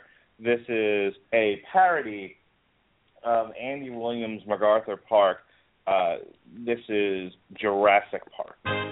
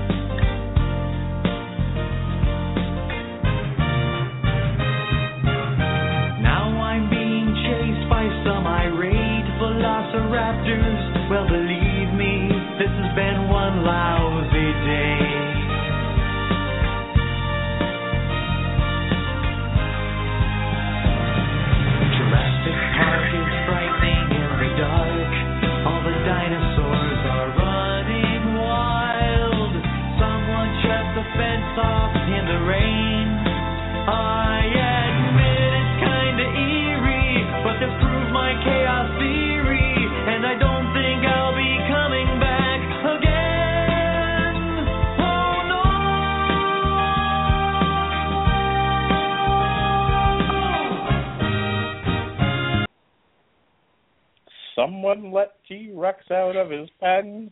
uh, I would also like to add at this time that someone indeed left my cake out in the rain. Ah. so real quick, um, and it's little to nothing to do, little or nothing to do with what we're talking about here, but you know, this is the Metal Hammer of Doom, and if nothing else, what we do best on this show is tell stories that have nothing to do with the central topic. Um, but uh, uh, one one of the I, I'm known for just randomly quoting stuff that I've seen here or there or everywhere, or even you know, not just necessarily things I've seen on television or in movies. I mean, I, I'm known for quoting things I heard when I was in high school. Um, yeah, I had a guy walk through our chorus room, um, just blurting out, "I like I like fresh fish and I cannot lie." Yeah, um, and and I've known to repeat that. Um, in any case, um, there's an episode of The Simpsons that I quote pretty regularly. Uh, my wife and I will be driving, and I'll just yell out, "Andy Williams!" um, and, and the reason why I'm yelling out Andy Williams is that is a quote from a Simpsons episode where uh, Bart, Milhouse, Martin, and Nelson go on a road trip, and they pass a billboard that says Andy Williams live in concert. And uh, you know, none of the none of the boys are really into it except for Nelson, and Nelson makes them pull over. So you you cut to, um, you know, B- Bart is bored, and Milhouse I think is asleep, and Martin is whatever, and uh, and then they cut to Nelson, who looks just absolutely in love. and he's like, I didn't think they were going to do Moon River, and then bam, second encore. What, uh, what, now, no, go ahead. Go ahead. And and well, he's the one where that when they see the billboard, he exclaims, "Andy Williams!" oh, but I thought of you because I actually, I actually brought up. And I'm, I I enjoy The Simpsons. I enjoy The Family Guy. I, I don't watch them as much as I would like to. Uh, the Family Guy, obviously, because I try not to uh let the kids kind of you know watch over my shoulder as I'm watching that show. But well, hang on. Regardless- now I got to interrupt you. Hang on, I got to interrupt you for just one second. Um, Yes. Did you watch Sunday's episode of Family Guy? uh no, no, I have not. Okay, really quick. Um, the the premise of the episode is that Jesus is a virgin, and then and they want to get him laid. And as soon as look, Family Guy is very hit or miss, and my wife and I can be lazy parents at times. In that, you know, let my old my my oldest child sit in the room with us when we're watching television. That's probably not good for her, like Family Guy. But there are episodes Yeah. of Family Guy that I can get that we can you can get away with that. Um, Mhm. You know, or the jokes are just going to go over her head, so it doesn't really matter. Um, as soon as they got into Jesus, you've never been laid. Well, I was friends with this prostitute in high school. I had to then pause it and go, "All right, Lily, it's time for bed." you got to draw the line somewhere. Oh man. I- well, Even I have my limits. Go uh, yeah, I hear you. Well, I had to. I had to because I didn't want to miss it on Hulu. The Simpsons Family Guy crossover. I Sure. had to watch it. Um, I have not heard. You know, you haven't been on here uh, on the network for a while. I, please, the most is that that one of the most awesome fight scenes in an animated movie you've ever seen between Peter and Homer. Sure, absolutely. It got gross Oh. at times, but it was definitely epic. Oh, it was, dude. How long did it last? It had to have lasted at least a good five minutes of them fighting, and I just kept thinking to myself, this is this is what it this is what it's supposed to be. I mean, this is what it's boiled down to. Um, but I I had not even had a chance to hear your thoughts on it or even seen it. That was a while back, anyway, that that came out, wasn't it? Uh, yeah, that was the start of the television season. Ah, well, uh, that would be September then. Um, yeah. Uh, so, did you? So you enjoyed it? Yeah, I thought it was gratuitous, but it was also funny. I mean, Family Guy is gratuitous. You know, I mean, Uh-huh. Peter Peter bangs his knee and any size for you know for the Ah. next two minutes. Ah. You know, they, they, yeah, Ah. they cut they, they cut to scenes of Conway Twitty. You know, and that that's the joke. So I mean, it it was it was typical kind of you know Family Guy. Um, oh, that's great I like stuff. All right, so tell me about the Waffle King. Uh, this is another one from Alapalooza, 1993. I don't even remember this song. Tell me about it. Oh man, just because it's one of the most absurd songs that Weird Al has come out with, uh, or you know, released on an album. There, I think this has got to be, this has got to be up there in the top. And he's absurd. And like I said, I don't know if there's such a word as absurdist, but that is Weird Al to a T. The, all this song is about is about this guy who can make waffles, and he's so damn good at it that he gets treated like he is the shit. And uh, so he's not humble about it either. He proceeds to walk around this town and degrade people and make people bow to him because his waffle making is so great that he feels that he deserves the accolades that he gets. And in fact, he feels that he deserves more. I mean, he made it into People magazine for crying out loud. Um, but it's it just takes it into such a crazy level. Uh, it always always makes me laugh. I think that is, it's it's my favorite off of this album for sure. So if you would you please, sir. All right, here we go. This is Waffle King off of Alapalooza, 1990.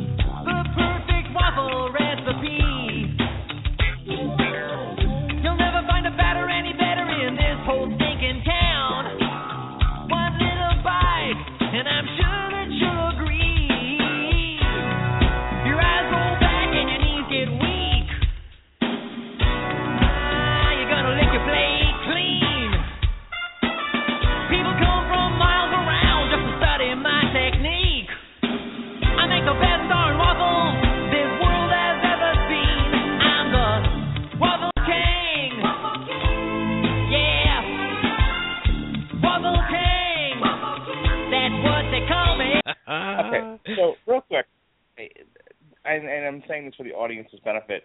When um, we set up this show, I said, you know, pick, and this is originally when, when Cooper was involved. I said, look, everyone just make a list independently of what anyone else is picking. Don't worry about what I'm picking or what you're picking. Just pick a song, one song from every album, and if we if we have doubles, then obviously, you know, we'll we'll cut those.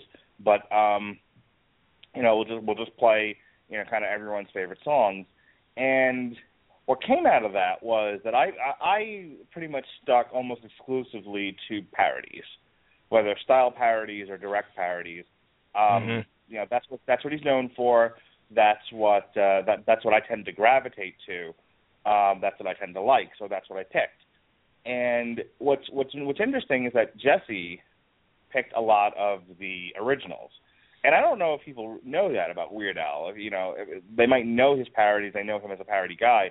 But I don't know if people know that if you listen to an entire Weird Al album, you're going to get a handful of parodies, one polka, and then the rest are going to be original songs. And let me add to that this one thought. And I want to get your reaction to it. You may remember from a previous Metal Hammer of Doom where uh, Sean Garmer guest uh, was a guest on, and we were talking about the difference between like rock and roll and hip hop and R and B. My criticisms of hip hop, rap music, R and B, etc., is that topic wise they seem to be very limited. Oh, yeah. Um, you know, th- there's only maybe a handful of things that they talk about, and then I feel like it's just a lot of repetition. Whereas rock music tends to go in all kinds of directions. There's there, there's an infinite amount of possibilities of things that they talk about. This is how you end up with things like pirate metal. Uh, with that being said, this fucker just wrote a song about a guy who makes waffles. yeah. That's right. And, I mean, and it it proceeds. The song proceeds to get so. It's so funny because, you know, it, it starts out. The song is about, uh, you know, about him being such a great w- waffler. I guess is the way you would say it. And then uh at the end of it, I mean, he's telling people to get down and kiss his boots, pretty much. And uh but yeah, he, th- and this is one of my favorites out of the whole library that uh that he that Weird Al's come out with. Uh yeah, he can he can take this he can do just about anything uh just like you were saying it, it's it's limitless um and that could be the you know I don't know. I I I think uh when you look at Weird Al and this is probably the best case that I'm going to try and make for Weird Al being as metal as possible. Weird Al makes he he does original songs, he does parodies, but if you listen to the styles that he that he does, um I mean he's all over the place. He's in he's doing rap, he's able to rap, which by the way, if you guys if if anybody has not had a chance to watch um Epic Rap Battles of History where Weird Al uh takes on Bill Nye, which by the way it's not really Bill Nye, but it's definitely it's Weird Al as Sir Isaac Newton, Bill Nye as uh, or one of the one of the Epic Rap Battle guys is Bill Nye. But anyway, Weird Al is rapping in that video, and it, it is amazing just to hear. Uh, because there's at one point where he recites a formula. I don't know if it's for gravity or what exactly it is, and then Neil deGrasse Tyson gets involved. But it's all crazy. But anyway, he raps. He can sing. He can, um, you know, he can do metal, which we're going to get to a point to where uh, he actually does. He takes metal songs or somewhat metal songs and turns them into polkas the guy is a he, he- he's just like a switch hitter and can do just about dang near anything. Um, but uh, but yeah, you just heard a song, one of my favorites. The song is about nothing but waffles. and that's what we, Weird Weird Al brings an innocence to music that is very much missing today, uh, especially in in pop culture where everything is very much revolving around sex. And it's for your children, folks. It's for the children. um, in any case, let's move on to 1996, Bad Hair Day. And this next song, this this was the big popular one. This was the one that got the video. Um, this was the one where people uh, sort of ran away with it and thought it was great. But there's a really funny story behind it, um, where Weird Al Yankovic went to, oh gosh, Coolio. That's the guy's name. Went to Coolio and was supposed to get permission for the song, and he thought he got it. But as it turns out, Coolio didn't want him to parody it, and by that point, the song had already been released. So there apparently was heat from Coolio's side against Weird Al. Uh, you know, Weird Al has to get permission from you know the artist before they can parody, it. and generally speaking, he gets it. I think you know it's it's become a badge of honor uh, by a lot of artists to be parodied by Weird Al. yeah. You know, you're so popular, you got parodied by Weird Al, the social critic. Um, Mhm. and, and the social commentator. But Coolio, uh, not wanting to be, not wanting his music to be made fun of, uh, didn't want him to do that, and that message apparently never got to Weird Al. Uh, apparently, there's some sort of miscommunication with managers and such. In any case, uh, it did get made. It did get released. This is Amish Paradise, a uh, parody of Coolio's Gangster's Paradise.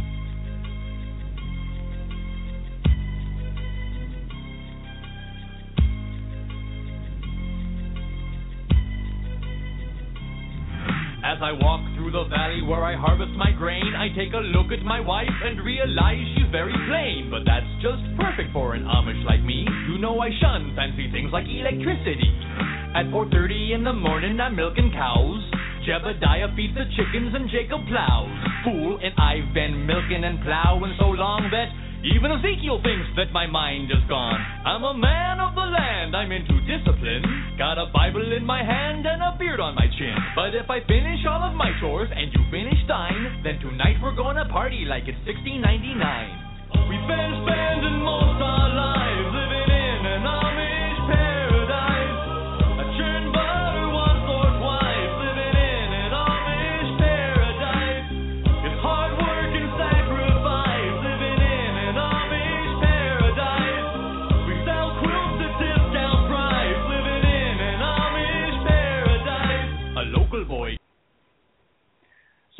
What I also want to talk about with this song, and again, um, Al, Weird Al kind of taps into it with this, is we go through these phases in this country where where you know we we find non-mainstream things and make them mainstream and there was this obsession at one point with the amish They're just right up the road here, about another.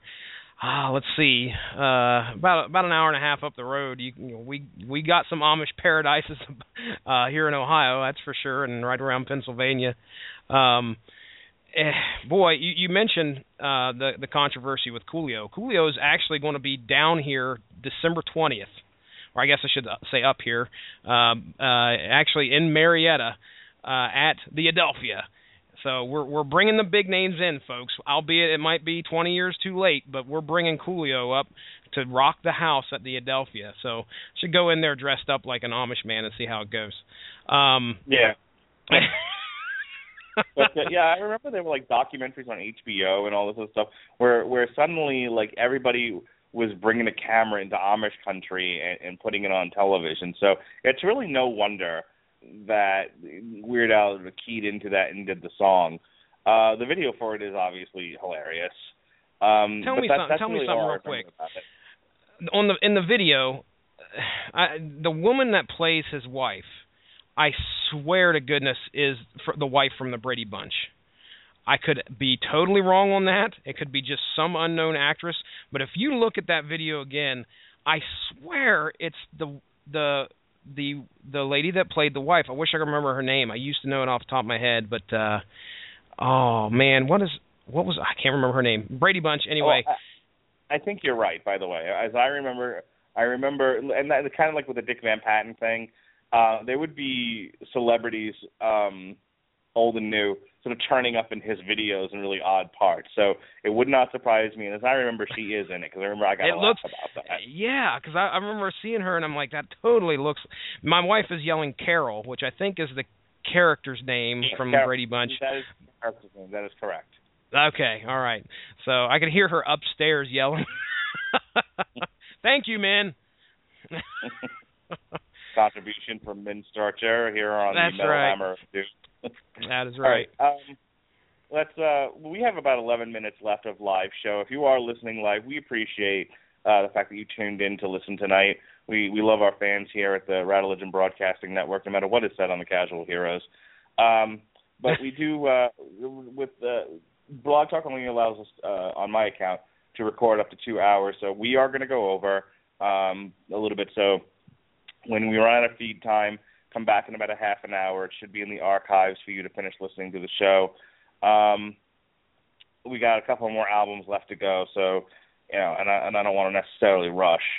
But um, so that, with that being said, we'll move on to 1999's uh, "Running with Scissors," and you know what? We aren't going to play anything that he did with Star Wars because I didn't include uh, the Saga Begins here but uh, the saga begins was a was a cover of American Pie, um, Don McClanahan's uh, American Pie, and of course it was a uh, a, a parody not only of the song, uh, but it was also a parody. Not it was making fun of the Phantom Menace, specifically Jake Lloyd's young Anakin Skywalker. Um, uh, again, I'm going to go off topic again and, and, and talk a little bit about this. So I we brought my if people who follow me on Facebook, uh, we took my daughter to Hollywood Studios uh, last week of October, and she's now tall enough to ride Star Tours. Which, if you don't know what Star Tours is, it's a simulator ride where you ride in a in a tourist spaceship, and you accidentally get caught up in a fight between the Empire and the Rebellion. Um, Nice. It's a it's a fun little ride. If you have if you have an opportunity to come to Hollywood Studio, not Hollywood, um, no, Holly, uh, yeah, Hollywood Studios in Orlando, Florida, there's a, there's a whole section dedicated to Star Wars, and that's where Star Tours is. So she's uh she's three going on four, and she was finally able to ride the ride, and she loved it. She thought it was great. She's a bit of a daredevil that one. So you know, I was so excited, and I'm such a nerd when it comes to Star Wars that um I told her she could buy any toy she wanted. You know, when when, when we got off the ride, and she bought herself a purple lightsaber and a you know Princess Leia, Queen Amidala dress up doll. Um, where am I going with this? I'm going to the fact that uh, when we got home, I actually sat her down and made it, and, and we watched A New Hope. Now, the question always becomes with with kids, and you've got older kids, and I, and I do want your perspective on this. I swear to God, we're going to get back to playing Weird Al songs, but uh, I feel bad that we didn't include either Yoda or The Saga Begins. So instead, I'm just going to talk about it. Um, but there, there, there comes the question: as an adult, if you want to hip your kids to Star Wars, and they they aren't coming to it independently via anything having to do with Legos, uh, the the television show The Clone Wars, or the new one Star Wars Rebel Rebels. Um, how do you get your kids into Star Wars? And uh, there, there was talk about you know um, for a while there one of the things that you that you, people did on YouTube was recording kids' reactions to the uh, Empire reveal that Darth Vader is spoiler alert Darth Vader is Luke Skywalker's father. um, and if you you know if you start with the Phantom Menace, you blow the surprise. If you um, you know if you start with A New Hope, you know it, it, it there, there's all kinds of and you know and then you know you get to the end of the story and then you start all over again. It doesn't make any sense. So um, somebody came up with the machete order of uh, of Star Wars movies, which is you do four and five, and then you play two and three, and it's kind of like an extended flashback after Luke finds out that Darth Vader is his father. So then you get all of Anakin's backstory, and then when it's over and Anakin, you know, becomes Darth Vader, we're back to we're back and we finish up with Return of the Jedi, and you just don't even fucking bother with the Phantom Menace. and I have decided that that is the that is how we're doing Star Wars in my house. We are when she's old enough to watch porn, she can go watch The Phantom Menace if she wants. That's how I resolve that movie. okay, you're old enough that you want to watch garbage, you can go watch The Phantom Menace. In the meantime, we're doing it. We do with my house. We do with the machete order. with that said, here's a song that has nothing to do with any of that. This is the All About the Benjamins rock remix parody, All About the Pentiums from 1999's uh, Running with Scissors. It's all about the Pentiums, baby.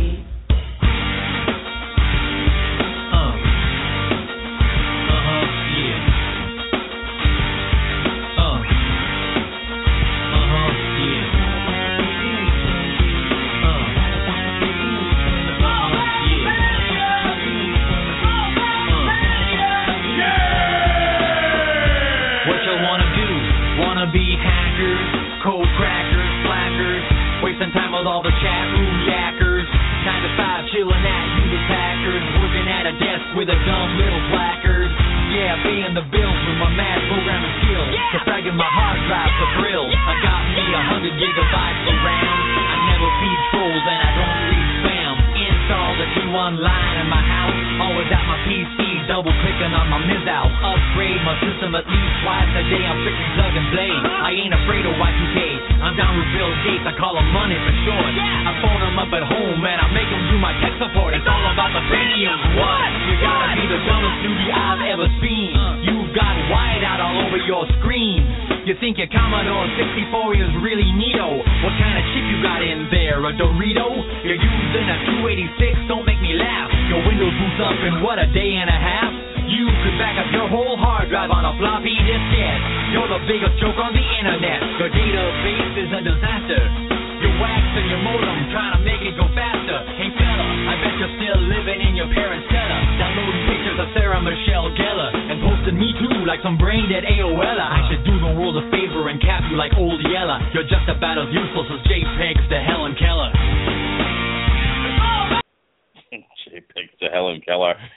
You know, this is this, this song came out in 1999. If he only knew then where where the internet was going at that time, when the internet was just a baby. I do not think I. You know what I owned in '99? I owned a web TV. I didn't. I did. I wasn't. Me and my wife had just got married and we were married for a year. Didn't have enough money to scrounge together for a computer. Um, so we went and on our credit card we charged at Sears a web TV. Now, my friend, have you ever heard of the web TV? I have because I think my friend's father, who um, was old enough to be his grandfather, had a web TV, and uh, it worked as well as you might think.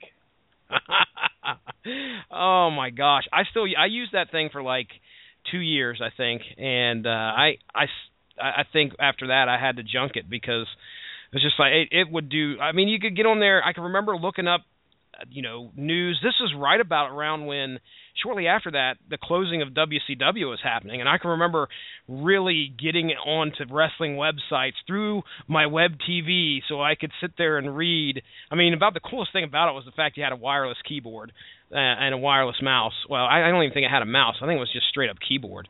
Um, but uh, yeah, that was uh, that was something else. But yeah, if he if if some of the computer uh, jargon that he uses in here, I roomed with uh, one of my good buddies from high school when I went to college, and he was the guy that pretty much taught me everything I know about computers. Uh, my buddy Brad, and I actually have a video from ninety, uh, I think it was ninety eight, where him and my stepdad, who was also uh, trying to become a computer programmer, he knew a good bit about stuff too. That was kind of the way I had access to computers. But anyway, him and my stepdad sat down and had a conversation about the new computer that they were getting ready to build, and somehow we had a video camera running. And I have it on Facebook, and it is one of the most time it's like almost going back in time to and looking at these guys talk about these specs on this computer and it's hilarious and then but weird al just said he had a computer that had 100 gigabytes of ram and i just uh, I don't know of too many computers that have that. Uh, I think I just went up to eight gig last year, so and I'm doing pretty well. but of course, that's Weird Al for you. He's going to take it to an extreme. Um, let me ask you real quick. I'm going to jump back to the Machete order of things. Is that for somehow named after the character Machete? I don't know. Um, I don't remember. I mean, I remember reading about it. Uh, there was some fairly lengthy articles written about the whole thing but okay. I couldn't tell you like what exactly the issue was there. Um, just know, just know that yeah, I uh, I read that and I'm like that really is like kind of the perfect way to handle it so they get the best of both worlds. Well, obviously it's a, uh, yeah a chop a way of chopping it up so people can understand what's going on. Um, it reminded me of the character Machete, which I found out last year was in uh, a lot more movies than I actually realized. Uh, obviously, Machete Kills immediately comes to mind, but I remember my son was really into the um, Spy Kids movies, and Danny Trejo is in the Spy Kids movies, and he is billed as Machete. that is no joke.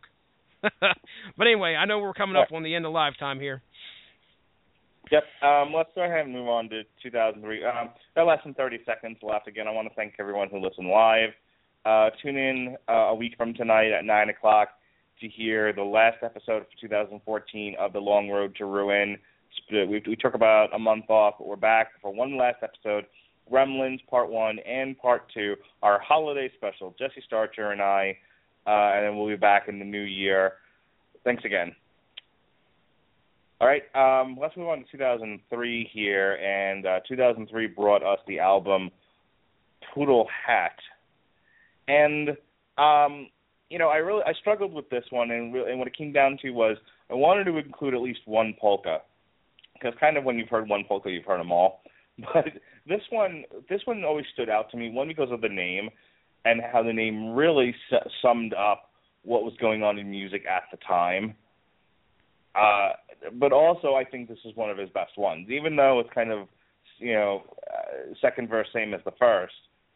I mean, how many different ways can you do a polka? I thought this one stood out above, among them all as being one of his funnier ones.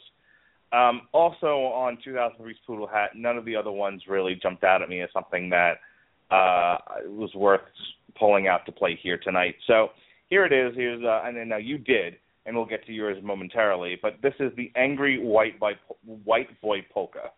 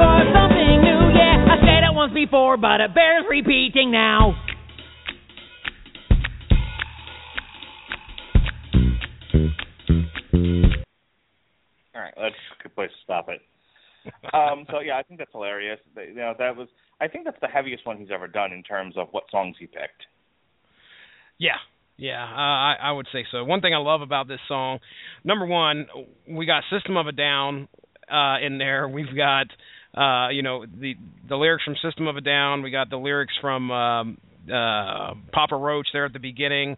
Uh, we even get you know Slim Shady there at the end. Uh, and one of the things I like about the song is that he's taking all these, just like he says, angry white boy polka, all these angry lyrics uh, from from some very very popular yet you know uh, they're definitely angsty uh, songs, but the the the instruments play such an important part. The instruments of this song play play such an important part as a whole because when there's some downtime, all of a sudden you know either the style changes up or maybe just like right at the beginning when he bleeped out himself, he used one of those crazy polka instrument. You could just see he, you could see him performing this like like a one man band. You know, he's got all his little things around him, um, playing his accordion and and hitting hitting a uh hitting a cymbal or something at some point. But uh, oh man, I I, I love. It's definitely a good song. Yeah, it's it's definitely one of my favorites. Um, let's go ahead and talk a, bit, a little bit about your choice here, Bob. Oh my gosh, this is the Weird Al song for me. Teasley has his nature or uh, his uh, his uh, good old day song. This is the best song I believe that Weird Al has ever done. And granted, he's come out with a few good ones here recently, but okay, I'm just going to paint a picture for you here real quick. I told you about getting back into to Weird Al in 2003. I'm working in the arcade and I've got this song playing, okay? And I'll go ahead and let you play the song and then I'll talk about it here. So go go ahead if you would. All right, here it is, Bob.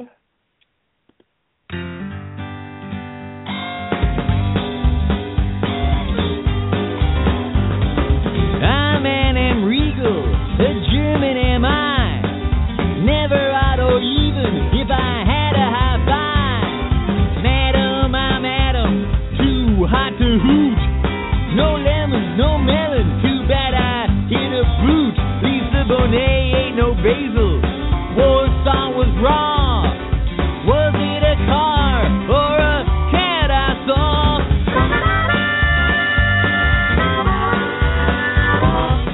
Rise to boaster, you geese be God. You nine man interpret, nine man I nod. Rats live on no evil star. Won't lovers revolt now? Race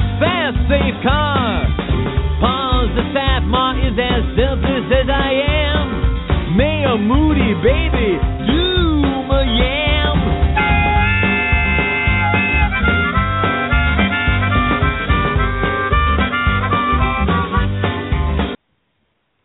So if you're listening to that and you're going, huh, that sounds a lot like a Bob Dylan song, you are correct. that was done in that was done in the style of Bob Dylan. Yes, yeah, and let me go. Uh, It, it, I get so excited when I hear this song because I've been waiting to talk about this song for a few days now. Um, actually, oh, quite a while. Because anybody that I have a chance to, to tell about this song, I'm going to. If they're into Weird Al or interested, this is the song. Um, I'm sitting there in, in 2003, 2004, and I'm listening to this song, and I probably listened to this song or this album like five or six times, and I kept going, "What the hell is this song about?" I understand it's Bob Dylan, and I understand, you know, when he would sing, sometimes he would, you know, do his his kind of thing, you know. Uh, but then I'm like, what the hell do these lyrics? These lyrics make no damn sense whatsoever. And then I start piecing it together. Each lyric is a palindrome. So it's going to be, if you write out the lyrics, it's the same forwards as it is backwards if you flip it. Um, so when we get to I- I'm actually when I start to realize this, I'm I'm like bullshit. There's no way this song is that long and everything that he is singing rhymes and also is a palindrome. When we get to uh, the phrase, let's see here, uh, go hang a salami, I'm a lasagna hog. I'm immediate going. I'm immediately going. That's bullshit. There's no way. So I grab my pen and piece of paper and I proceed to write it out. and I'm like, holy shit! It it's the same thing. Now I don't ever claim to be the brightest guy in the world, but when you forego going onto the internet to try and figure shit out and you figure stuff out by yourself, it's it is a it's just a revelation and that made me love this song so much more. Not only that, but when you look at the title of the song, Bob, it is in itself a palindrome where it's for, same forwards as, as it is backwards. So the guy took the name of a dude uh, that sings in a very distinctive distinctive way, one of the one of our the most popular singers in in our time, and then pre- created a song based pretty much in the style the way he the way he sung things, and titled it by his name. which all fit together. It is one of the it it's like a piece puzzle pieces that came together for a song and in my in my opinion this is probably one of the greatest songs I've ever listened to by Weird Al Yankovic. Well, one thing we have learned about you on this podcast, and I mean this with all sincerity uh, and, and with with love in my heart, you have way too much fucking time on your hands. hey, in the arcade, when we were in the arcade, man, in the mornings on the weekdays, you ain't gonna find nobody in the arcade. So you got plenty of time to just go ahead and sit on your ass and do shit like that. Trust me. I guess you worked in an arcade at some point in your life. Mm, I don't know if I said it yet, but I worked in an arcade. Okay. Um, Mindy, if you're listening, increase his honeydew list by a factor of ten. This guy shouldn't be at home figuring out fucking Weird Al palindromes. Uh, I'll go ahead and- I have laundry that I didn't get to today because I had to watch both my kids, and one of them's in a stage where he has to eat everything he touches. So, that being said, come put away my laundry. Leave the damn lyrics alone. With that said, let's move on. Let's move on to 2006's Straight Outta Lynwood, which I thought was hilarious when I when I heard that. This is um, this is one of the more popular songs from that album. We're going to play two of them here. This is the first one. This is White and Nerdy.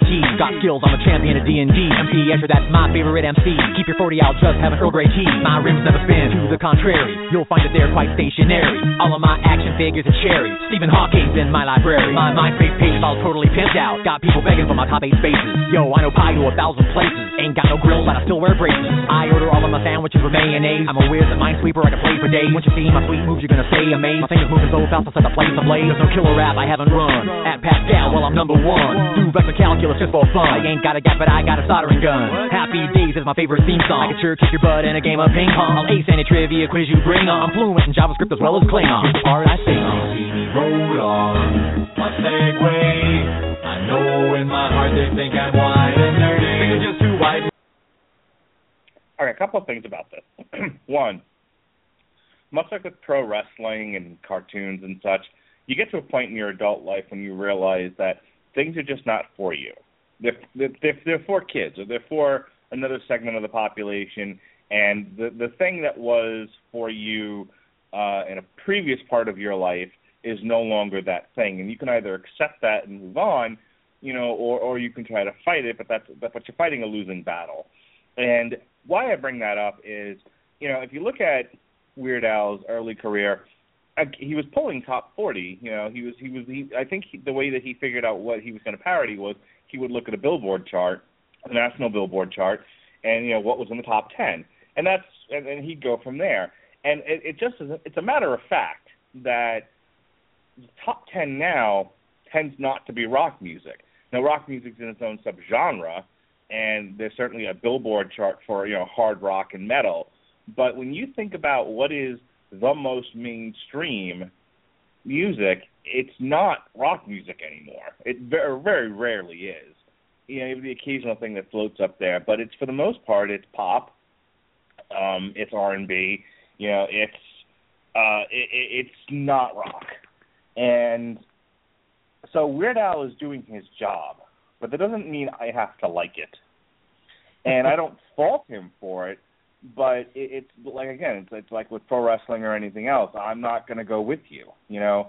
And I think this is why I turned I tuned out Weird Al during this period, um, and only kind of recently went back to him with this last album that came out, which is brilliant, by the way. Mandatory Fun is probably his one of the most brilliant albums he's ever done since uh, Off the Deep End. In any case, he's doing his job by parodying songs that are uh, that, that are top 40 R&B and hip hop and pop music. But I don't listen to any of that garbage. Okay, I had no idea where. I mean, the video for White and Nerdy is is hysterical, and I actually uh, I, I give Weird Al a lot of credit to rap the way that he does and, and mimic the, the it's not singing, um, mi- mimic the lyrical styling of whoever the fuck sings that song originally. uh, the song is called Riding, and you know it, it's. I'm, I mean, this is the Metal Hammer of Doom, and I'm Mark Radulich, and I love metal above uh, above all other musical stylings, and, and and I can't stand a lot of that music. Just absolutely hate it. Um, so it's hard for me to then sit down and listen to a Weird Al album full of pop parodies. Half of them I don't even know. And that sort of takes the fun out of it for me. And I said that a little bit earlier, but then I was a kid and I didn't know any of that. You know, I didn't know any of those songs. Now I'm an adult, and I'm like, yeah, you've lost me. I just, I, I, I don't know what any of this stuff is. Now maybe you have a different perspective because you you happen to have a tween daughter, um, so Mhm. you've probably heard some of this stuff, and maybe you don't have such a visceral reaction to to it that that I do. Um, you know, I mean, right now I'm having to put up with like Sofia the First and Disney music. I haven't gotten to the stage where my daughter's making me listen to things like, and I'm dating myself here, the Spice Girls, that sort of thing. Yeah. It's coming, buddy. It's coming. It's around the corner because I've got to do it every night. I'm in the car and the, the little girl's in the back. Honestly, dude, the way it works nowadays, the the radio's on.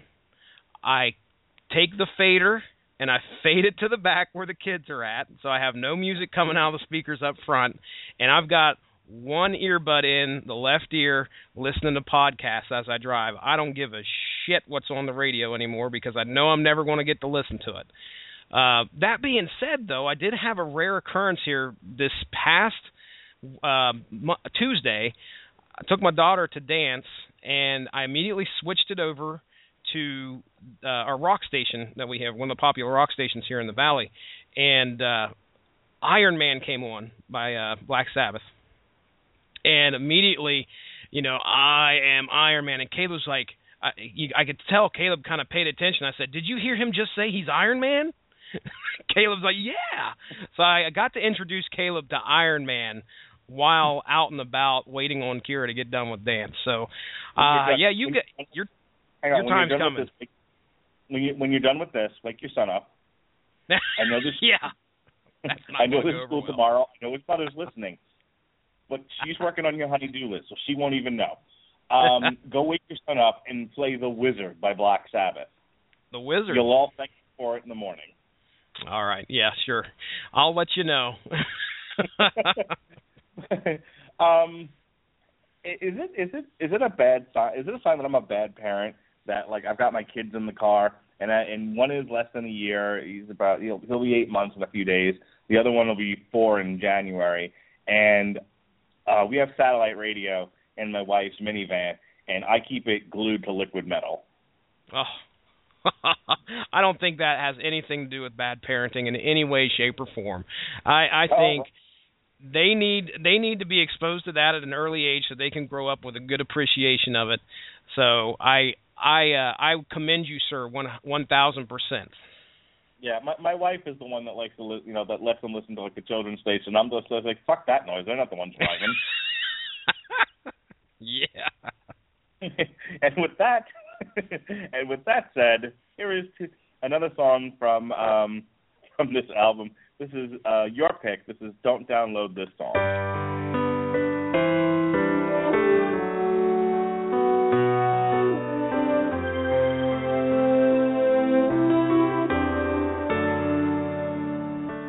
Once in a while, maybe you will feel the urge to break international copyright law by downloading MP3s from file sharing sites like Morpheus or Grokster or LimeWire or Kazaa. But deep in your heart, you know the guilt would drive you mad, and the shame would leave a permanent scar.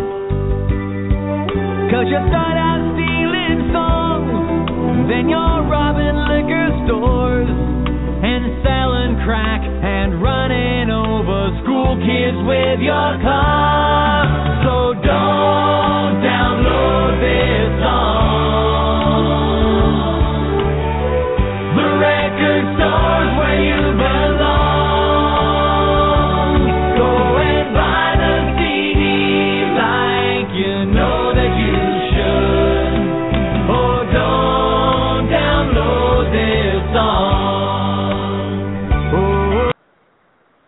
fucking hilarious. and timely too. Have you? I don't know if it popped up on your news feed and Facebook or not, but did you see that the Pirate Bay got raided and has been taken down? I think it was yesterday. Um, so I don't know if you're familiar with what the Pirate Bay is. I I am going to assume that you are, but the Pirate Bay is a uh, a website harbor for uh, many. Uh, th- these are for this is for our listeners, obviously, that are not very familiar. But uh, based in Sweden, you can basically go there and try and find uh, many uh, files. I guess you would say that would be considered illegal, including albums of such as this one. Um, yeah, fucking hilarious is right, man. I mean, you can't beat the fact. Again, not only is it timely, but he mentioned four very defunct uh app, oh, I, I don't know if they call them apps, but I uh, you know programs that you used back then: Morpheus, Grokster, LimeWire, Kazaa. I believe all of those have uh, have fell to the wayside now. But uh, I have a lot of computers with LimeWire back in oh my day. Oh my gosh, LimeWire! I can remember my buddy calling me up. I I put LimeWire on here, and I've got a horrible virus. I'm like, yeah, dude, you need to stop putting that shit on your computer, dude. Yeah, Um, I look, let, let, let me let me stop you right here and say I learned my lesson with LimeWire. Stop stealing music, and I get into this conversation with people all the time. You know, um, you know the guys in the rest of cast, um, most recently, but I've have been doing this now for for many years. Uh, There came a point where I said that you're you're being punished for stealing and you can convince yourself that it's something else, but it's stealing. It's somebody else's stuff that you're not paying for. And while the while occasionally I'll go on YouTube and use one of the uh, you know YouTube to MP3 things to steal a song, um, I, it's not one that I'll usually keep. I do, usually I do it for the purposes of this podcast, and then I delete it off my computer, um, which I'm which I regard as borrowing. In any case, um, but as far as like keeping it on your computer, you know, it, it it is stealing, and the fact that we all got viruses from these programs back in the day, we deserved it. And and it's, you hear people all the time like like they have some sort of right to steal because it, you know the stuff's too expensive, or they don't have money, or whatever, you know, whatever moral, uh, wh- wh- however they. Um, however they they make it I don't know what word I'm looking for here, but how they rationalize it in Yeah. their own minds. The the fact of the matter is that that's what it's doing, and I find it hilarious that like he used the style of charity songs to tell people stop Oh. stealing.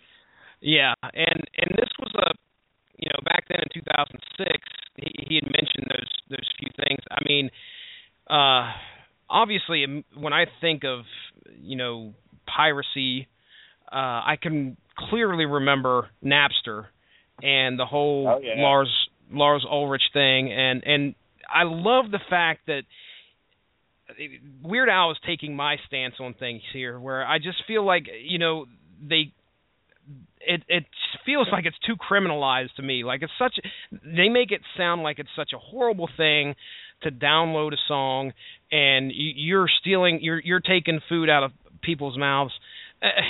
Come on. I mean, these guys are Well, making a killing. with you, but it's it's kind of a toothless thing when if you say, and, and we don't have to get into a long debate about this, but let, let me say this: while I don't think going to jail because you stole someone's Yes. music, Yes. that seems like a bit much. If you don't punish people in some way, then it's sort of a toothless thing. You're, you're sort of like, okay, well then we're on the honor system. Well, we were on the honor system already, and people stole, you know, at large. And I'm one of those people. Like I said, I when I discovered Napster, I couldn't, I wouldn't get off the computer. I stole everything, you know. And then when with LimeWire, again, I would just spend hours in front of it stealing music. And then the, the, they just came to a point where I'm like, I can't do this anymore, you Yeah. know. Um, Yeah. yeah, this is just getting ridiculous. And It- many people go through go go through their entire lives and never come to that come to that realization that that's what they're doing. And like I said, if you don't punish people in some way, then what what incentive is there for them to stop? You know, if I tell my daughter, uh, pick up these toys on the floor, if I don't give her some sort of incentive, or if I don't, you know, if I, if I don't issue some sort of consequence, what reason does she have to listen to me? Yeah, but Yeah. the the the punishment that we first saw coming out of these things. Granted, I don't see a whole lot much more about it like I used to, but I mean, when they threaten you with thousands of dollars for one song, I'm just like you've got to be freaking kidding me or you're he even mentions it in here about I th- I think where he talks about how you know it doesn't matter if you're a grandma or a 7-year-old girl, they'll treat you like the evil hard-bitten criminal scum you are. I mean, Right. And, I, and, I, and I said that. I said I said the punishments were excessive but there had to be some some punishment. I mean, you know, and and again, I I think a fine would have done it. You know, I, I, I- think a, a substantial fine one time and you were done. Yeah.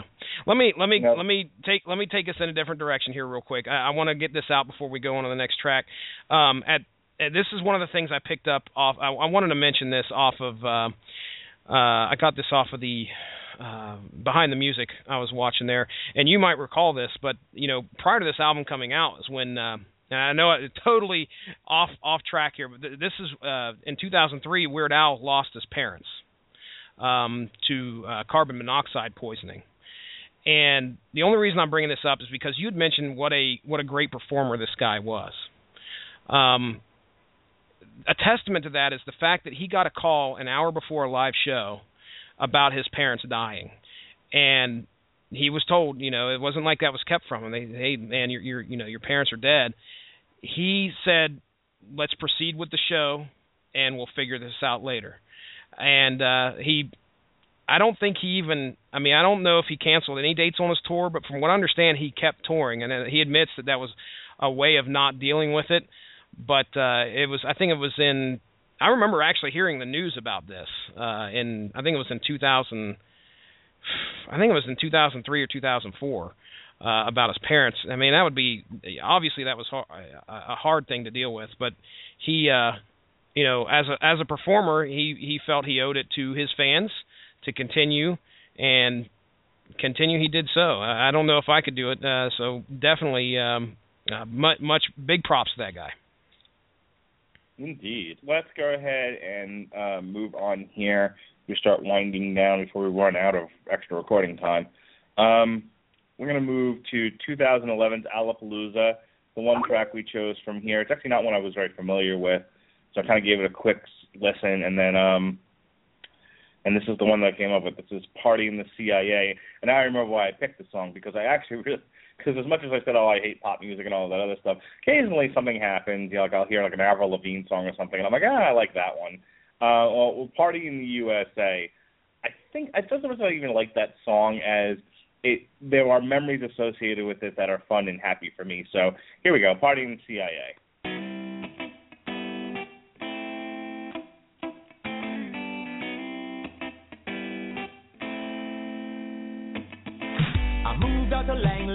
Recently with a plain and simple dream. Wanna infiltrate some third world place and topple their regime. Those men in black with their mansion suitcases, where everything's on a need to know basis. Agents got that swagger, everyone's so cloak and dagger. I'm feeling nervous, but I'm really kinda wishing for an undercover mission. That's when the red alert came on the radio,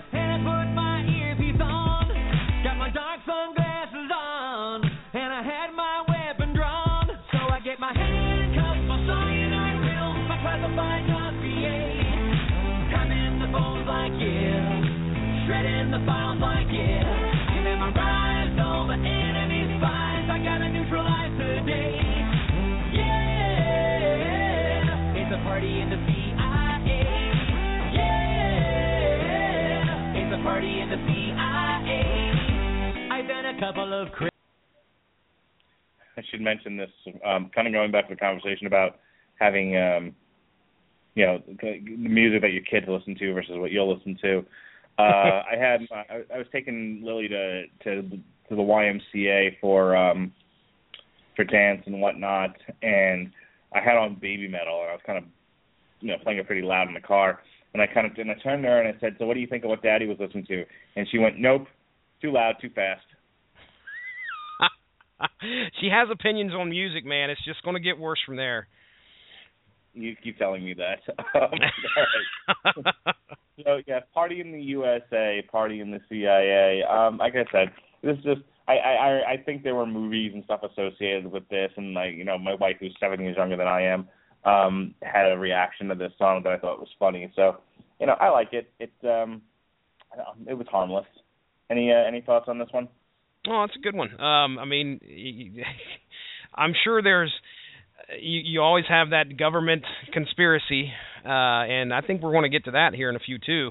Um, but this is definitely a government conspiracy uh, wrapped in a beautiful little pop song, uh, fun, fun little, uh, fun little story. Uh, this guy going into the CIA and and he kind of gives us his resume and what he's done. Um, it's some good stuff. Speaking of which, Clutch is going on tour, and um, they're going to be Oh, in yeah. Orlando the weekend of my daughter's birthday, which means I am not going to be able to go. No. Oh, dude, they're supposed to be in Bogarts in Cincinnati, I think, on the 27th. Um, I can't remember who they're touring with. I don't think it's anybody. Yeah, I know they're with Lionize again. Um, who else? Oh, okay. I got to hear Lion Eyes when they made it down here a couple years back, um, which they were. I thought they were pretty impressive. Although I, I, I think I yanked a, an album off of Spotify and listened to it, and I was like, they have been around for a while, which I did not realize. Um, That, but uh, but yeah, they they had a good sound to them. I'd love to make it to the Bogarts.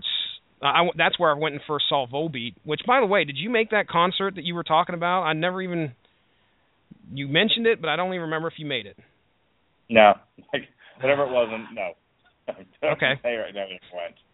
Um, All right, then. I- and this was and this is why like I oh it was um it was uh Five Finger Death Punch and uh, Volbeat.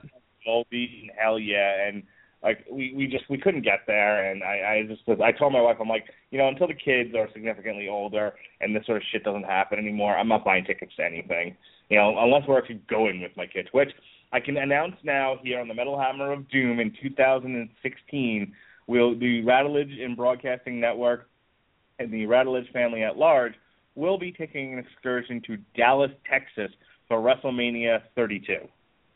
Woo! Nice. I I decided I told my wife I she asked me what I wanted to do for my 40th birthday, and because I'm a child, I said I want to go to WrestleMania in Dallas. That's awesome, dude. That's awesome. So, what age is too young to bring your child to a wrestling match? I like you put Uh, up pictures of you and your family. So, like you know, has Colt been to a show? Colt's the youngest one, right? Yeah, Colt, Colt's the youngest one. Um, I can tell you right now, Caleb went to one with me over the summer, and he will not be going again until he's probably six years old. And the whole reason for that, my friend, is the Well, fact that you now. Uh, he's four, so it's, it's going to be a couple years. Uh, the the main reason, dude, have you have you had a chance? I mean, have you ta- have you taken Lily to some movies?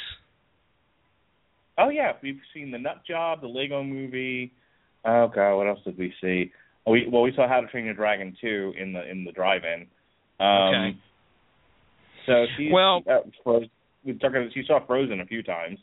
I'm sure Jonas is not going to be getting up and wa- running around, but you know, next year it's going it'd be tough it'd be tough to tell because I'm sure he'll probably be he'll be getting into that walking stage. But I can tell you right now, man, with Caleb, dude, after 20, well, I'd say after about an hour, it was you can't enjoy yourself.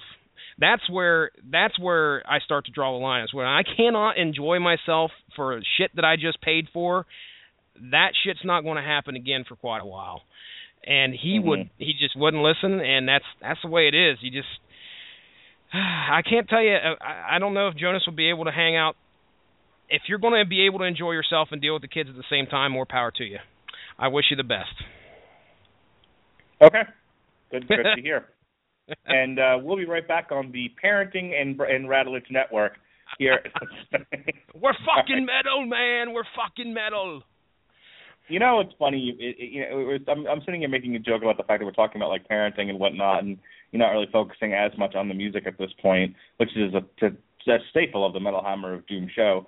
Uh, but I, I'll tell you, I listen. I, I was saying before, I listen to Liquid Metal, and everyone's got kids.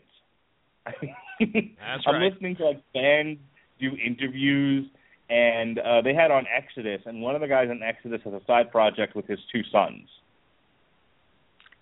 Wow Yeah. wow And the DJ who was interviewing him was talking about like his girls and and you know and how they're you know growing up metal too. So you know I I, I suppose that it goes with the uh with, with the theme nowadays. You know that if you're into metal, you, you you should also bring up the fact that you have children and talk about them incessantly, like I do. that's all right that's all right All right, uh, let's get to the last song here. Last song of the night before we, we say goodbye to 2014 here on the Metal Hammer of Doom. Um, I have to say, Mandatory Fun was really probably one of his most brilliant albums uh, in the last couple of years. I mean, every track on it. I remember. First of all, he did a video for every single one, which which was pretty extraordinary. Um, when it came down to picking out a song, I picked what I thought was the what I thought was the funniest, best song. But if uh, but if I had gone with um, the one, if I had gone with the best video, it would have been Tacky. I could watch the Tacky video over and over and over again. I think that's the funniest thing I've seen in quite some time. Um, and the actors that he got for it, I thought were hilarious, even though I'm not a huge fan of Margaret Cho. Um, but you know the other, but I mean over, overall, I thought the idea behind it, you know, and, and the presentation were great. However, I'm more of a fan of uh, this song. This is Foil from Mandatory Fun. I never seem to finish all my food. I always get a doggy bag from the waiter. So I just keep what's still unchewed. And I take it home, save it for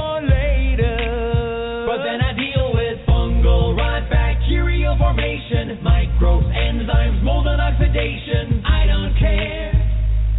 I got a secret trick up my sleeve. I never bother with baggies, glass jars, Tupperware containers, plastic cling wrap, really a no-brainer. I just like to keep all my flavors sealed in tight with aluminum foil. Foil. Never settle for less. That kind of wrap is just the best. To keep your sandwich nice and fresh, stick it in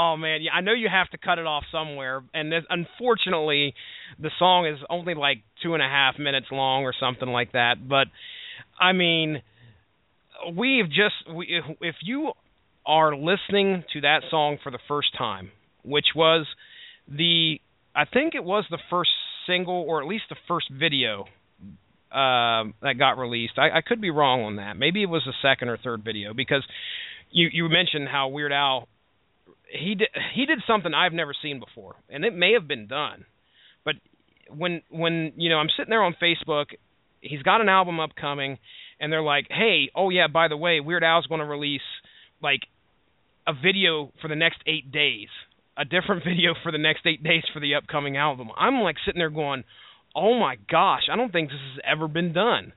Um, however, I just heard recently that I think Beyonce did it. Uh, uh, I don't know if it was recently or just a few a few months back, but regardless, this song is one of those classic Weird Al swerves. First off, we talked about Weird Al singing a song about uh, waffles, okay? Uh, and me and you, by the way, I just want to let our listeners know, me and you both picked this song. Uh, I was I would have loved to have seen what what uh, what Kup would have picked, but um, we both we both liked Foil, and so what we got there at the beginning of that song was a tribute to aluminum foil. And so when I'm sitting there listening to this song, I was I was like, okay, he's he's doing one of his random things where he's singing about some of the goofiest stuff. So the next set of verses, I'm just waiting for him to go on and on about uh you know, more applications for the use of foil.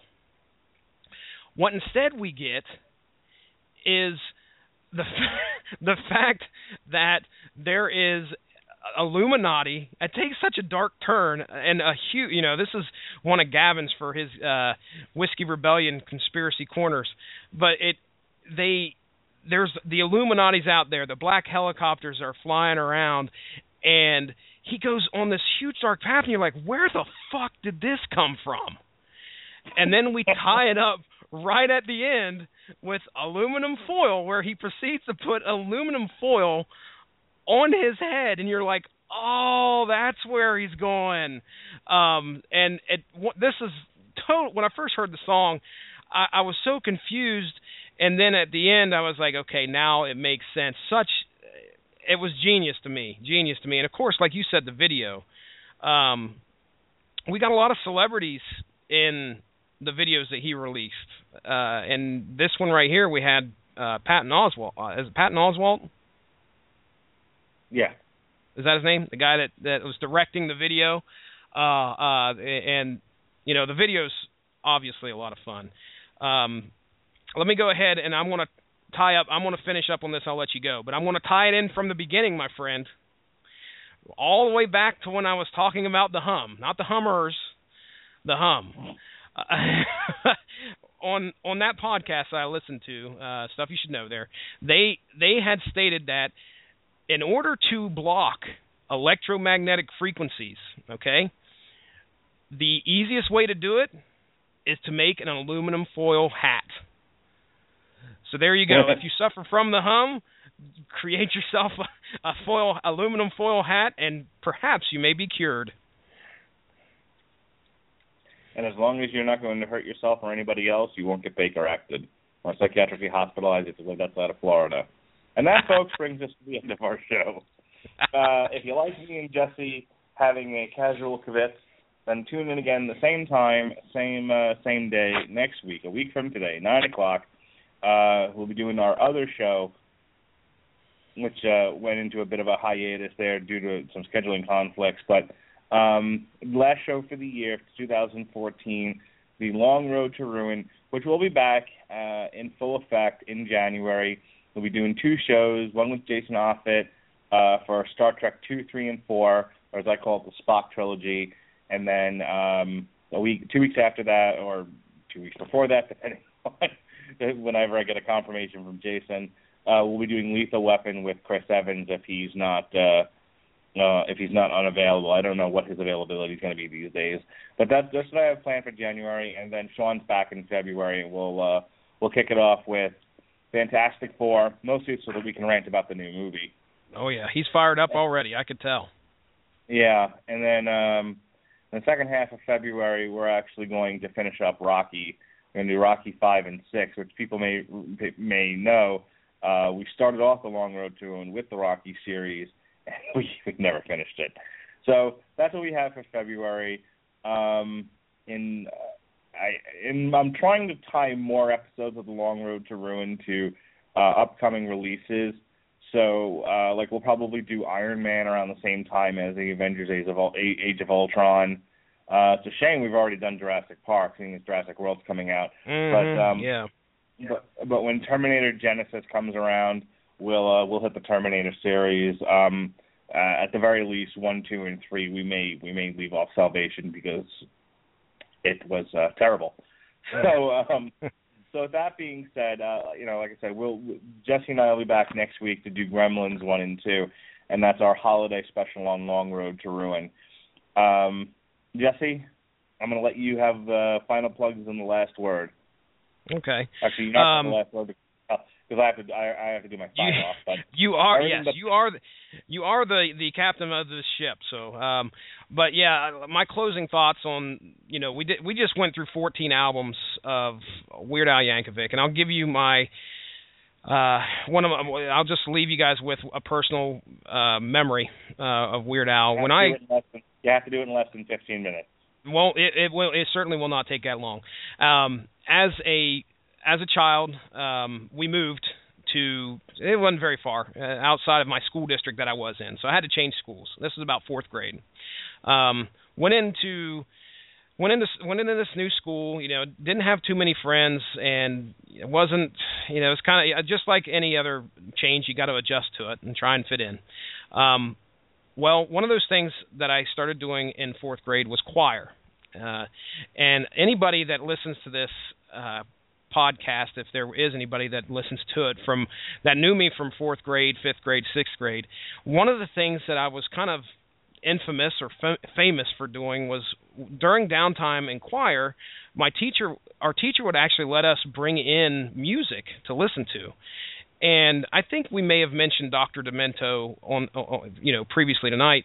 Um, that's kind of where Weird Al got his start. Well, I was a big fan of the Weird Al or a big fan of Dr. Demento show, and of course that kind of probably led into Weird Al. Uh, but I was able to bring in these these funny songs and play them, and so all the kids kind of look forwarded forwarded. They kind of looked forward to me coming in there and and playing these um, these funny songs, and of course it made everybody laugh, and it kind of got me in the good graces, and I I wouldn't say it became popular, but you know I made some friends off of that. So I attribute Weird Al to a, a lot of um, a lot of good memories in school, uh, and and and help me help me adjust to a time in a time period in which eh, a lot of times it's pretty rough. So uh, that's my that's my heartfelt memory of Weird Al Yankovic. Um, now, as for plugs, I'll just go ahead and get into my plugs real quick. I had to write them down because I always forget. Uh, plugs were I'm going to talk about source material. Source material is on here every Monday. We do our best to uh, summarize some of the great and not so great story arcs out there in the comic book medium. Last Monday, this past Monday, uh, I finished up part two of Star Wars Dark Empire, which was I'm a. jealous. I, I wanted to get in on that, but I, I can't get on on Mondays.